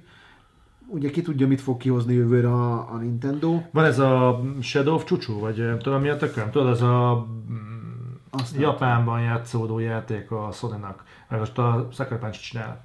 Ja, igen. De az nem tudom, hogy hát igen, ez egy kérdés. Átlag az jövőre kijön. És átlag idén megmutatja. Én nem hiszem, hogy jövőre. Annyi játékuk lenne, hogy hát, meglátjuk. Lehet, hogy innentől kezdve már Nintendo-val versenyeznek, nem tudom. De ez egy nagyon erős lista, és ha ezek... Én nem hiszem, hogy a Last of Us jövőre megjelenik, tehát én azt gondolom, hogy az jövői üzleti évben fog megjelenni, tehát át fog csúszni 2019 márciusára, ugye, úgy, mint a God of War, hogy a Sony az üzleti években nézi az évet, nem naptáriban. Úgyhogy ezzel a listával egyetértek, én a Detroitot még oda tenném, és egyébként az is durva, hogy a Monster Hunter az Sony Media exkluzív, tehát minden trailer, minden bundle, stb. Az csak Sony exkluzív lehet, és a Red Dead Redemption is ilyen. Tehát a jövő év legjobban várt játékai azok vagy Sony exkluzívak, vagy Sonyhoz köthető marketing kampánnyal fognak megjelenni, és azért ez egy iszonyatos erős fegyvertény a Sony-nak, illetve azoknak a játékosoknak, akik még nem döntötték el, hogy mit akarnak venni, mert ez egy elképesztő parádés lista, és ebből így nem is nagyon tudnék, mert mindéket más miatt várom. Aha. A God of War azért, mert kíváncsi vagyok, hogy merre lép tovább a széria. A Spider-Man érdekel, hogy mire képesek ez a Ratchet & Clank alkotói. A Monster Hunter World azért érdekel, mert eddig csak 3D-esen játszottam, és ott pont az zavart, hogy nagyon szét volt szeletelve, és nem volt egy nagy nyitott világ. A Red Dead az Rockstar, és a Rockstar az mindig hozhat újat. A Last of Us pedig minden egyik legepikusabb, legjobb narratívával rendelkező játék a Naughty Dog-tól. Nagyon-nagyon várom, és ott a Detroit, ami talán az új Heavy Rain lesz. Hát bizony benne. Úgyhogy ez egy jó kis lista. Melyik az, ami ebből a top? Én megmondom, hogy nekem egyértelműen Red Dead Redemption 2, méghozzá azért, mert az összes setting közül, amit itt látunk, az lókja leginkább, és nagyon hiányzik már egy western a hangulatú játék. Nekem akkor a Last of Us, mert ha van játék, aminek a folytatására kíváncsi vagyok, az ez. Úgy sztori szempontjából egyértelműen az. Tényleg, nyilván kíváncsi én is rá. Igen, nehéz ebből választani, hogyha azt nézem, hogy melyiket várom a legkevésbé, az egyszerűbb mondani, mondjuk az inkább a Monster Hunter. Azt a Monster Hunter, mert azért nálunk nincs annak se kultusza, de egyébként kint Japánban ez iszonyatos kultuszú játék, Capcom játék egyébként. Meg mondjuk a Red Dead Redemption az nekem valószínűleg szívemhez nagyon közel áll. Tehát az, amit ő az képviselt, tudod, az, amikor mondjuk a GTA-ban megfáradsz. Tetszik nagyon a stílus, de már túl sokszor voltam gangster, már túl sokszor voltam ez a gettóból szabadult bűnöző, és most úgy szeretnék hasonlóan játszani, de nem azért. Igen. És meg tudták csinálni, és nem, úgy érződik, hogy a Rockstarnál nem fárad el a zsáner. Ami nagyon érdekes, például a Saints Row-nál ez nagyon gyorsan megtörtént. És úgy, hogy közben próbálták fel. Volt valaha csúcson a szénsztról. Hát nagyon jól magához képest milyen gyorsan megfordították a hangvételt, és ezzel együtt nagyon gyorsan kiégett. A Rockstarnál ez a GTA dolog, ez nem, hogy nem ég ki, de úgy néz ki, hogy folyamatosan felül tudná múlni önmagát, és ezzel együtt képesek voltak mellette letenni egy hasonlót Red Dead Redemption kategóriába. Kicsit hasonlót érzek, mint a Naughty Dognál. Hogy amikor az Uncharted-nek a kalandozós világába úgy kezdenek úgy betokosodni, aki azok egy tök hasonlót Last of Us címen, ami más, de mégis frissnek hat. Igen, sokkal másabb egyébként. Sok játékelem tűnik olyannak, de valahogy teljesen más objektívet kapott. Tehát pont erről is volt egy nagy cikk, hogy az Uncharted meg a Last of Us közti párhuzam az egyébként tetten érhető, de egyébként mennyire másabb, és akkor itt csak ilyen apróságokat mondtak, hogy még mondjuk az Uncharted-ben, ha valakit lefegyverzel, akkor odamész, kitöröd a nyakát, a fegyver felrepül, azt Nathan elkapja és lő egyet, addig a Last of Us-ban ugyanez egy haláltusa, elkapod az ellenfél nyakát, és az így csapkod, meg nyög, és jaj, veszélykelés. Már ez a aprónak tűnő különbség, ami ugyanaz a játékmechanika, mert csak elkapod és lefegyverzed, az teljesen más megvilágításba kerül, és egy teljesen más érzetet ad, és mondhatjuk, hogy majdnem ugyanaz, de mégse ugyanaz. Úgyhogy én nagyon várom a Last of Us 2-t, hogy ezt hogy viszik tovább. Merész, tehát ha valamit nagyon nehéz folytatni, azt szerintem ez. Iszonyatos nagyok az elvárások, én azt gondolom. Kíváncsi leszek rá. Gyakorlatilag akkor meg is vannak Last of Us Reddet. Egy beszéljünk még az évcsalódásra. Igen, nem is akartam lezárni, mert nem akarom kihagyni pont azt. Nehogy már egy kis negatív íz nélkül távozzunk innen. Ugyanis 2017 nem csak jó játékokban bővelkedett, hát volt nekünk itt szar is bőven. Hát igen, és volt, ami különösen fájt nekem legalábbis. Igen, viszont ezt elraktad össze szerintem, ebből egy listát, nem? Ez egy szép maratoni Other Side lesz, nem lesz ezzel probléma. Évcsalódása az nálam a Mass Effect Andromeda lett, mert nagyon vártam, és nagyon el lett rontva, és nem feltétlenül az arcmimikával volt problémám, hanem azzal, hogy... Igen. Hogy ennek a játéknak szinte egyik elemese volt szerintem jó, és tudom, hogy a fórumozók közül, meg a nézők közül sokan szeretik, de ha egy franchise-t, ami fölépített egy világot, iszonyatos jó karaktereket, ami képes volt összefolyni, és a karakter tulajdonságait, a döntéseidet továbbvíve, tényleg egy olyan univerzumot építeni, ami szerintem a videójátékok Star Wars-a, hogyha világépítésről beszélünk, azt ilyen otromba módon elcseszni egy vérprimitív harcrendszerrel, borzasztó animációkkal, az nem tudom, de hogy élted meg, de nekem az fájt, és azért fájt, mert nem tudom, mi lesz így a Mass Effect sorozattal. Most már ingyen van egyébként, hogyha EA Access tag vagy Xboxon, akkor töltsd le és játsz. Tehát annyira jó ment nekik, hogy... Nekem a Mass Effect Andromeda egészen addig vitte ezt a kétes értékű trófeát, amíg a Battlefrontba ki nem pattant. És paradox módon én nem a Battlefrontot élem meg csalódásként, hanem azt, hogy hogyan volt képes az EA egy ilyen love brandet, aminek gyakorlatilag kikövezett útja van a sikerhez, úgy elcseszni, hogy gyakorlatilag azt az eladást, ami egyébként szép volt, de nem Star Wars léptékkel mérhető szép az előző résznél, hogy még az is egy ennyire visszás hatást váltson ki az emberekben, hogy már a Disney szóljon rá az Electronic Arts-ra, hogy gyerekek, azért itt kurva nagy gond van. Hát ez a lootbox balhé. És itt szerintem nem csak a lootbox-szal van probléma, és most nem arról van szó, hogy krediteket szeretnék szerezni a közösségben, messzelem erről, viszont ennek volt egy pozitív lecsapódása is. Az, hogy végre, most először a közösség azt mondta, hogy na most lett elég. Az EA az nagyon hosszú utat járt be, mire az embereknek telítődött ez a pohár, ez lényegesen túlmutat a Battlefrontnak a problémáján. Figyelj, itt igazából a Battlefront eleve nem indult jól, mert a D-ban eladások sem mentek jól, és ugye a D-ban eladásoknál még nem derült ki, hogy ez hogy működik, mert utána kezdtek el pattogni. Ugye tavaly az E3-on már mondták, hogy a pre-orderek az előzőhöz képest 40-50%-kal lejjebb vannak, ezt mondták a nagy retailerek. És szerintem ezért hozták meg azt a döntést, hogy ott bejelentették, hogy minden DLC ingyenes lett. Én egyszerűen azt gondolom, hogy lehet, hogy ez a Battlefront ez nincs jó pozícionálva, mert ez se a core-nak nem szól, se a casual-nek. Nem tudom, hogy ez baromi jól néz ki, meg megvan a Star Wars hangulata, de valahogy ez így kevés volt. Hát beletették ezt a sztorit, amit mindenki azt mondta, hogy bár ne tették volna. Egyébként nem rossz a legnagyobb Star Wars fanatikusok szerint. Jó lecke volt ez az EA-nek, nem hiszem, hogy ő ebből tanulni fog, nem hiszem, hogy ezt akarták, ők jót akartak, csak így jött össze, vagy én nem tudom. Szerintem őket tanulni fognak belőle, és nagyon keserű lecke lesz nekik, mert gyakorlatilag minden fronton fáj nekik. Tehát még a részvényárfolyam is megérezte ezt a balhét, tehát, és ilyen csapás még nem érkezett a kiadóra. És ez egy olyan csalódás egyébként ebbe az évben, ami kár, hogy pont egy Star Wars kapcsán kellett, hogy kibukjon, de talán más volumennél nem érezte volna meg az EA. Engem csak azért nem bántott talán annyira, mert a Mass Effect szériához már hozzákötődtem. Ott volt 3 olyan rész, amit alig vártam, hogy megint, és imádtam. És itt látszik, hogy a BioWare-ből az a csapat, aki azt csinálta, azok azért szétszélettek. De fura egyébként, hogy az idén az EA-re nagyon durván rájár a rút. Tehát kezdődött ugye a BioWare-nek a Mass Effect Andromédájával, aminek szintén ki volt kövezve egyébként az útja. Tehát volt egy sikeres trilógia, igazából csak azt a gondolatmenetet kellett volna folytatni, minden ott van abban az univerzumban. Nem jött össze, jött ez a visceral balhé, elkúrták a Need for Speed-et is. A Need for Speed-et mindig elkúrják, tehát nem azok nem is számoltak, ez jön, aztán megy. De könyörgöm. Akkor ott volt mondtam a visceral balhét, nem tudom, nézted a FIFA-nak a pontjait, elkezdtek zuhanni, de a user score is. Igen, de még így is a legnagyobb példányszámban adott. Persze, de... Egyébként egy FIFA-nak rohadt nehéz minden évben kiadni egy FIFA-t. Mi az úristen tudsz azon már változtatni? De miért kéne változtatni? Gyakorlatilag ugyanazt a FIFA-t adott ki.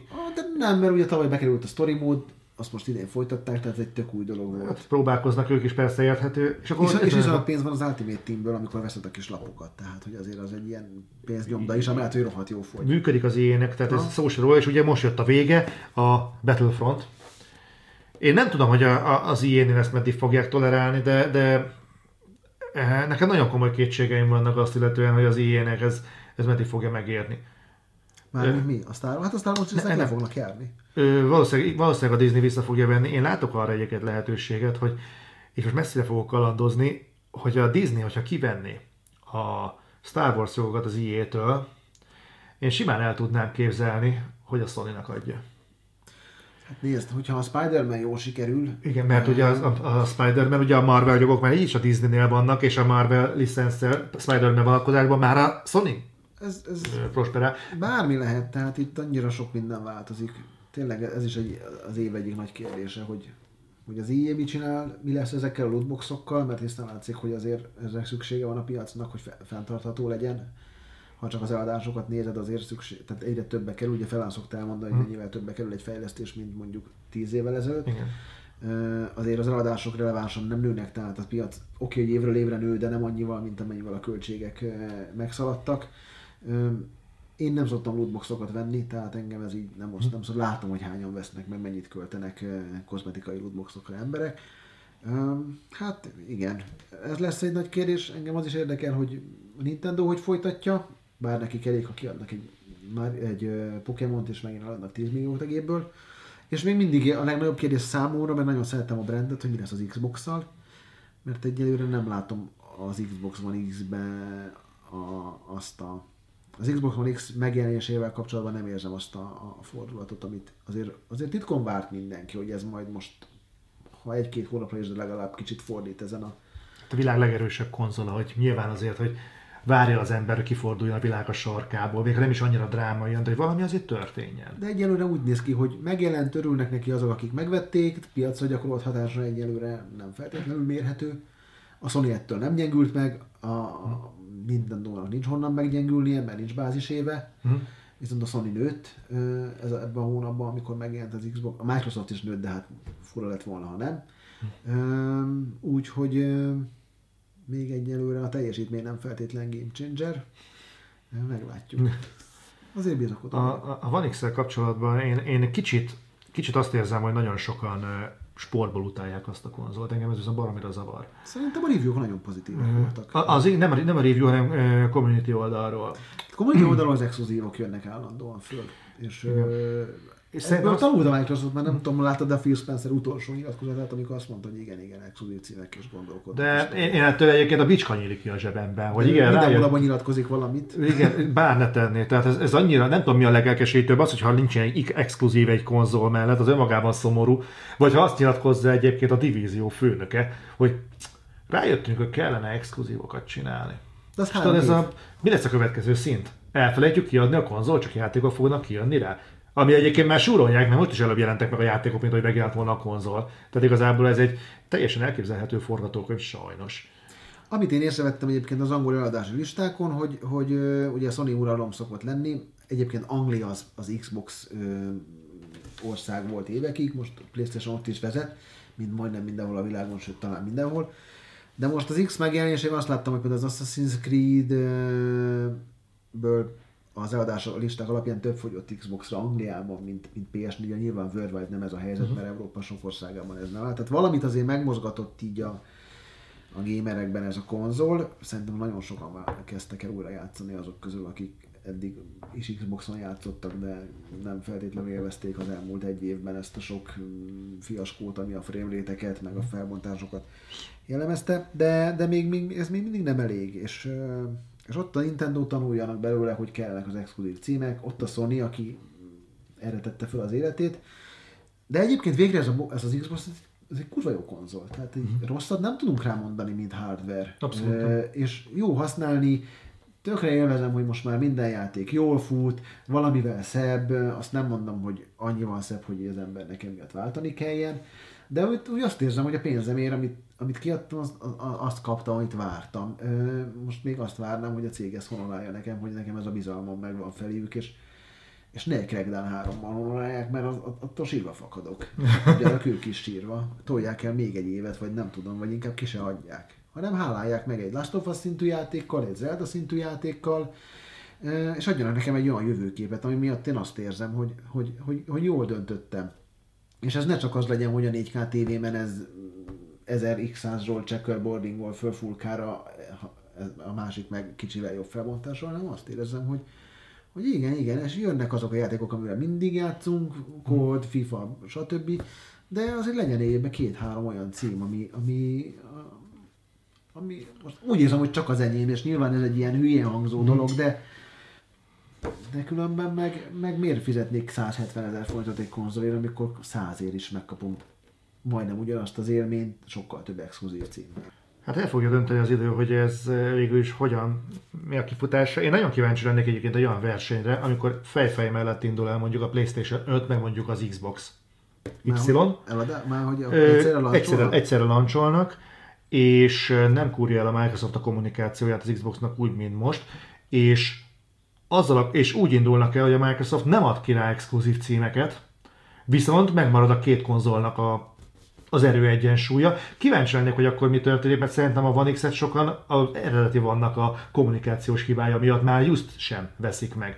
Mert hát ugye van az a szó, hogy system seller, és ez nem véletlenül alakult ki a piacon. Tehát vannak olyan játékok, amik miért venne az ember Switch-et? Csak azért, mert hordozható? Azért az nem tudom. Igen, a Nintendónál azért más eleve. Tehát azt látjuk viszont, hogy az exkluzív játékok nem fogynak okvetlenül olyan magas példányszámban, amit mondjuk a konzol penetráció feltétlenül indokol. Ezt nagyon sokszor beszéltünk már erről, hogy oké, de exkluzív az azért van, hogy a konzolt eladja első körben, hogy meglegyek azok a játékok, amik csak neked vannak meg, de azok nem okvetlenül a legnagyobb példányszámban fogyó játékok, és szerintem a Microsoft erre bazírozik, hogy az ő konzolát azért vedd meg, mert a multiplatform címek az ő konzolán futnak a legjobban. Csak ezt nem fogják kommunikálni, mert az exkluzívok hiányát sem tudják megmagyarázni, hogyha elkezdenének kampányolni a multiplatform játékok mellett, akkor meg aztán végképp elvesztenének mindenkit, pedig lehet, hogy ez lenne az X-nek a valódi erőssége. Nem tudom, én nem láttam még olyan konzolt, amelyik exkluzívok nélkül nyerni tudott volna. És ezt a Sony sem tudta megcsinálni a Vitával, hiába volt 3-szor erősebb gép, mint a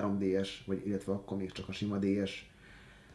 Egyszerűen erről szól, de a gamereket ki kell szolgálni exkluzív címekkel, és a Sony jól csinálja, és jó játékok jönnek, tehát hogy ez... És ezt a Microsoft is ki tudná fizetni őket, egyszerűen volt egy rossz döntésük, csak ők azzal nem számoltak, hogy exkluzívokat szerezni, nem egy év, hanem 3-4, ugye, majd Ferran elmondja, mennyi idő kifejleszteni egy játékot. De 3. Ők elküldtek minden stúdiót, a Bungie-t, a BioWare-t, az Ensemble-t, a Rare-se, az már, ami volt annó, a Lionhead, akik fébölöket készítettek. Mennyire örülnél most egy fébölnek, annak a világnak, hogy ha mai gép képességeit kihasználva beváltaná azokat az ígéreteket, amiket Molinó tett 10 évvel ezelőtt. Tehát... Azt a félből mondjuk már mindig búfokat akarok mondani. Kik Lionhead. A Lionhead. Már Lionhead sem tudná lefejleszteni. Ezt láttuk, hogy a félből Legend az milyen minőségben készült. De az volna. Már úgy készült el, hogy ott a Magasz eltűnt, hiszen a Molinóval együtt elmentek egy csomóan. Ugye ő megcsinálta a saját kis stúdióját, és mobiljátékokat fejlesz saját örömére. És akkor visszakanyarodnék a beszélgetésünk elejére. Most, hogy ezeket átbeszéltük, szerintem mi volt az, ami 2017-et leginkább leírja, mint egy összegző gondolat? Hát egy gondolatot nem tudnék mondani. Én nagyon örülök, hogy voltak brandek, meg voltak franchise-ok, amik megmertek újulni. Nagyon örülök annak, hogy volt olyan játék, amelyik egy már unalomig ismert zsánerben tudtak szintet lépni, és itt megint csak az Zeldára kanyarodnék vissza, hogy én nagyon bízok abban, és csak úgy, mint a Witcher esetében, úgy az Zelda esetében, hogy ezek az open world játékok, ezek merítenek ebből a klasszikusból, és hogy nem az egy kaptafára készülő új világokkal fogunk találkozni, hanem tényleg egyre inkább élő, egy működő világokkal, és akkor ha ez sikerül, akkor ennek nagyon örülnék, és... Szerinted lehet ilyen hatása Nintendónak bármilyen másik platformra? Hát nem tudom. Fogalmam nincs. Én a Witchernél is bíztam benne, és egyelőre nem látom az írmagját se annak, hogy bárki olyan venni a... Köszönöfutat. Milyen jó lenne, hogyha működne, nem fog. Remélem, hogy működni fog. Tehát azért ez így felkapta a fejét. Tehát idén 2 játék volt, ami miatt, ha megnézed, akkor fejlesztők elkezdtek Twitch-en ódákat zengeni, és az egyik a Mario volt, másik pedig a Zelda. Tehát azért ez ennek van hatása, csak nem tudom, hogy ez működik-e. Úgyhogy én abban bízom, hogy a jövő év az ennél sokkal-sokkal erősebb lesz.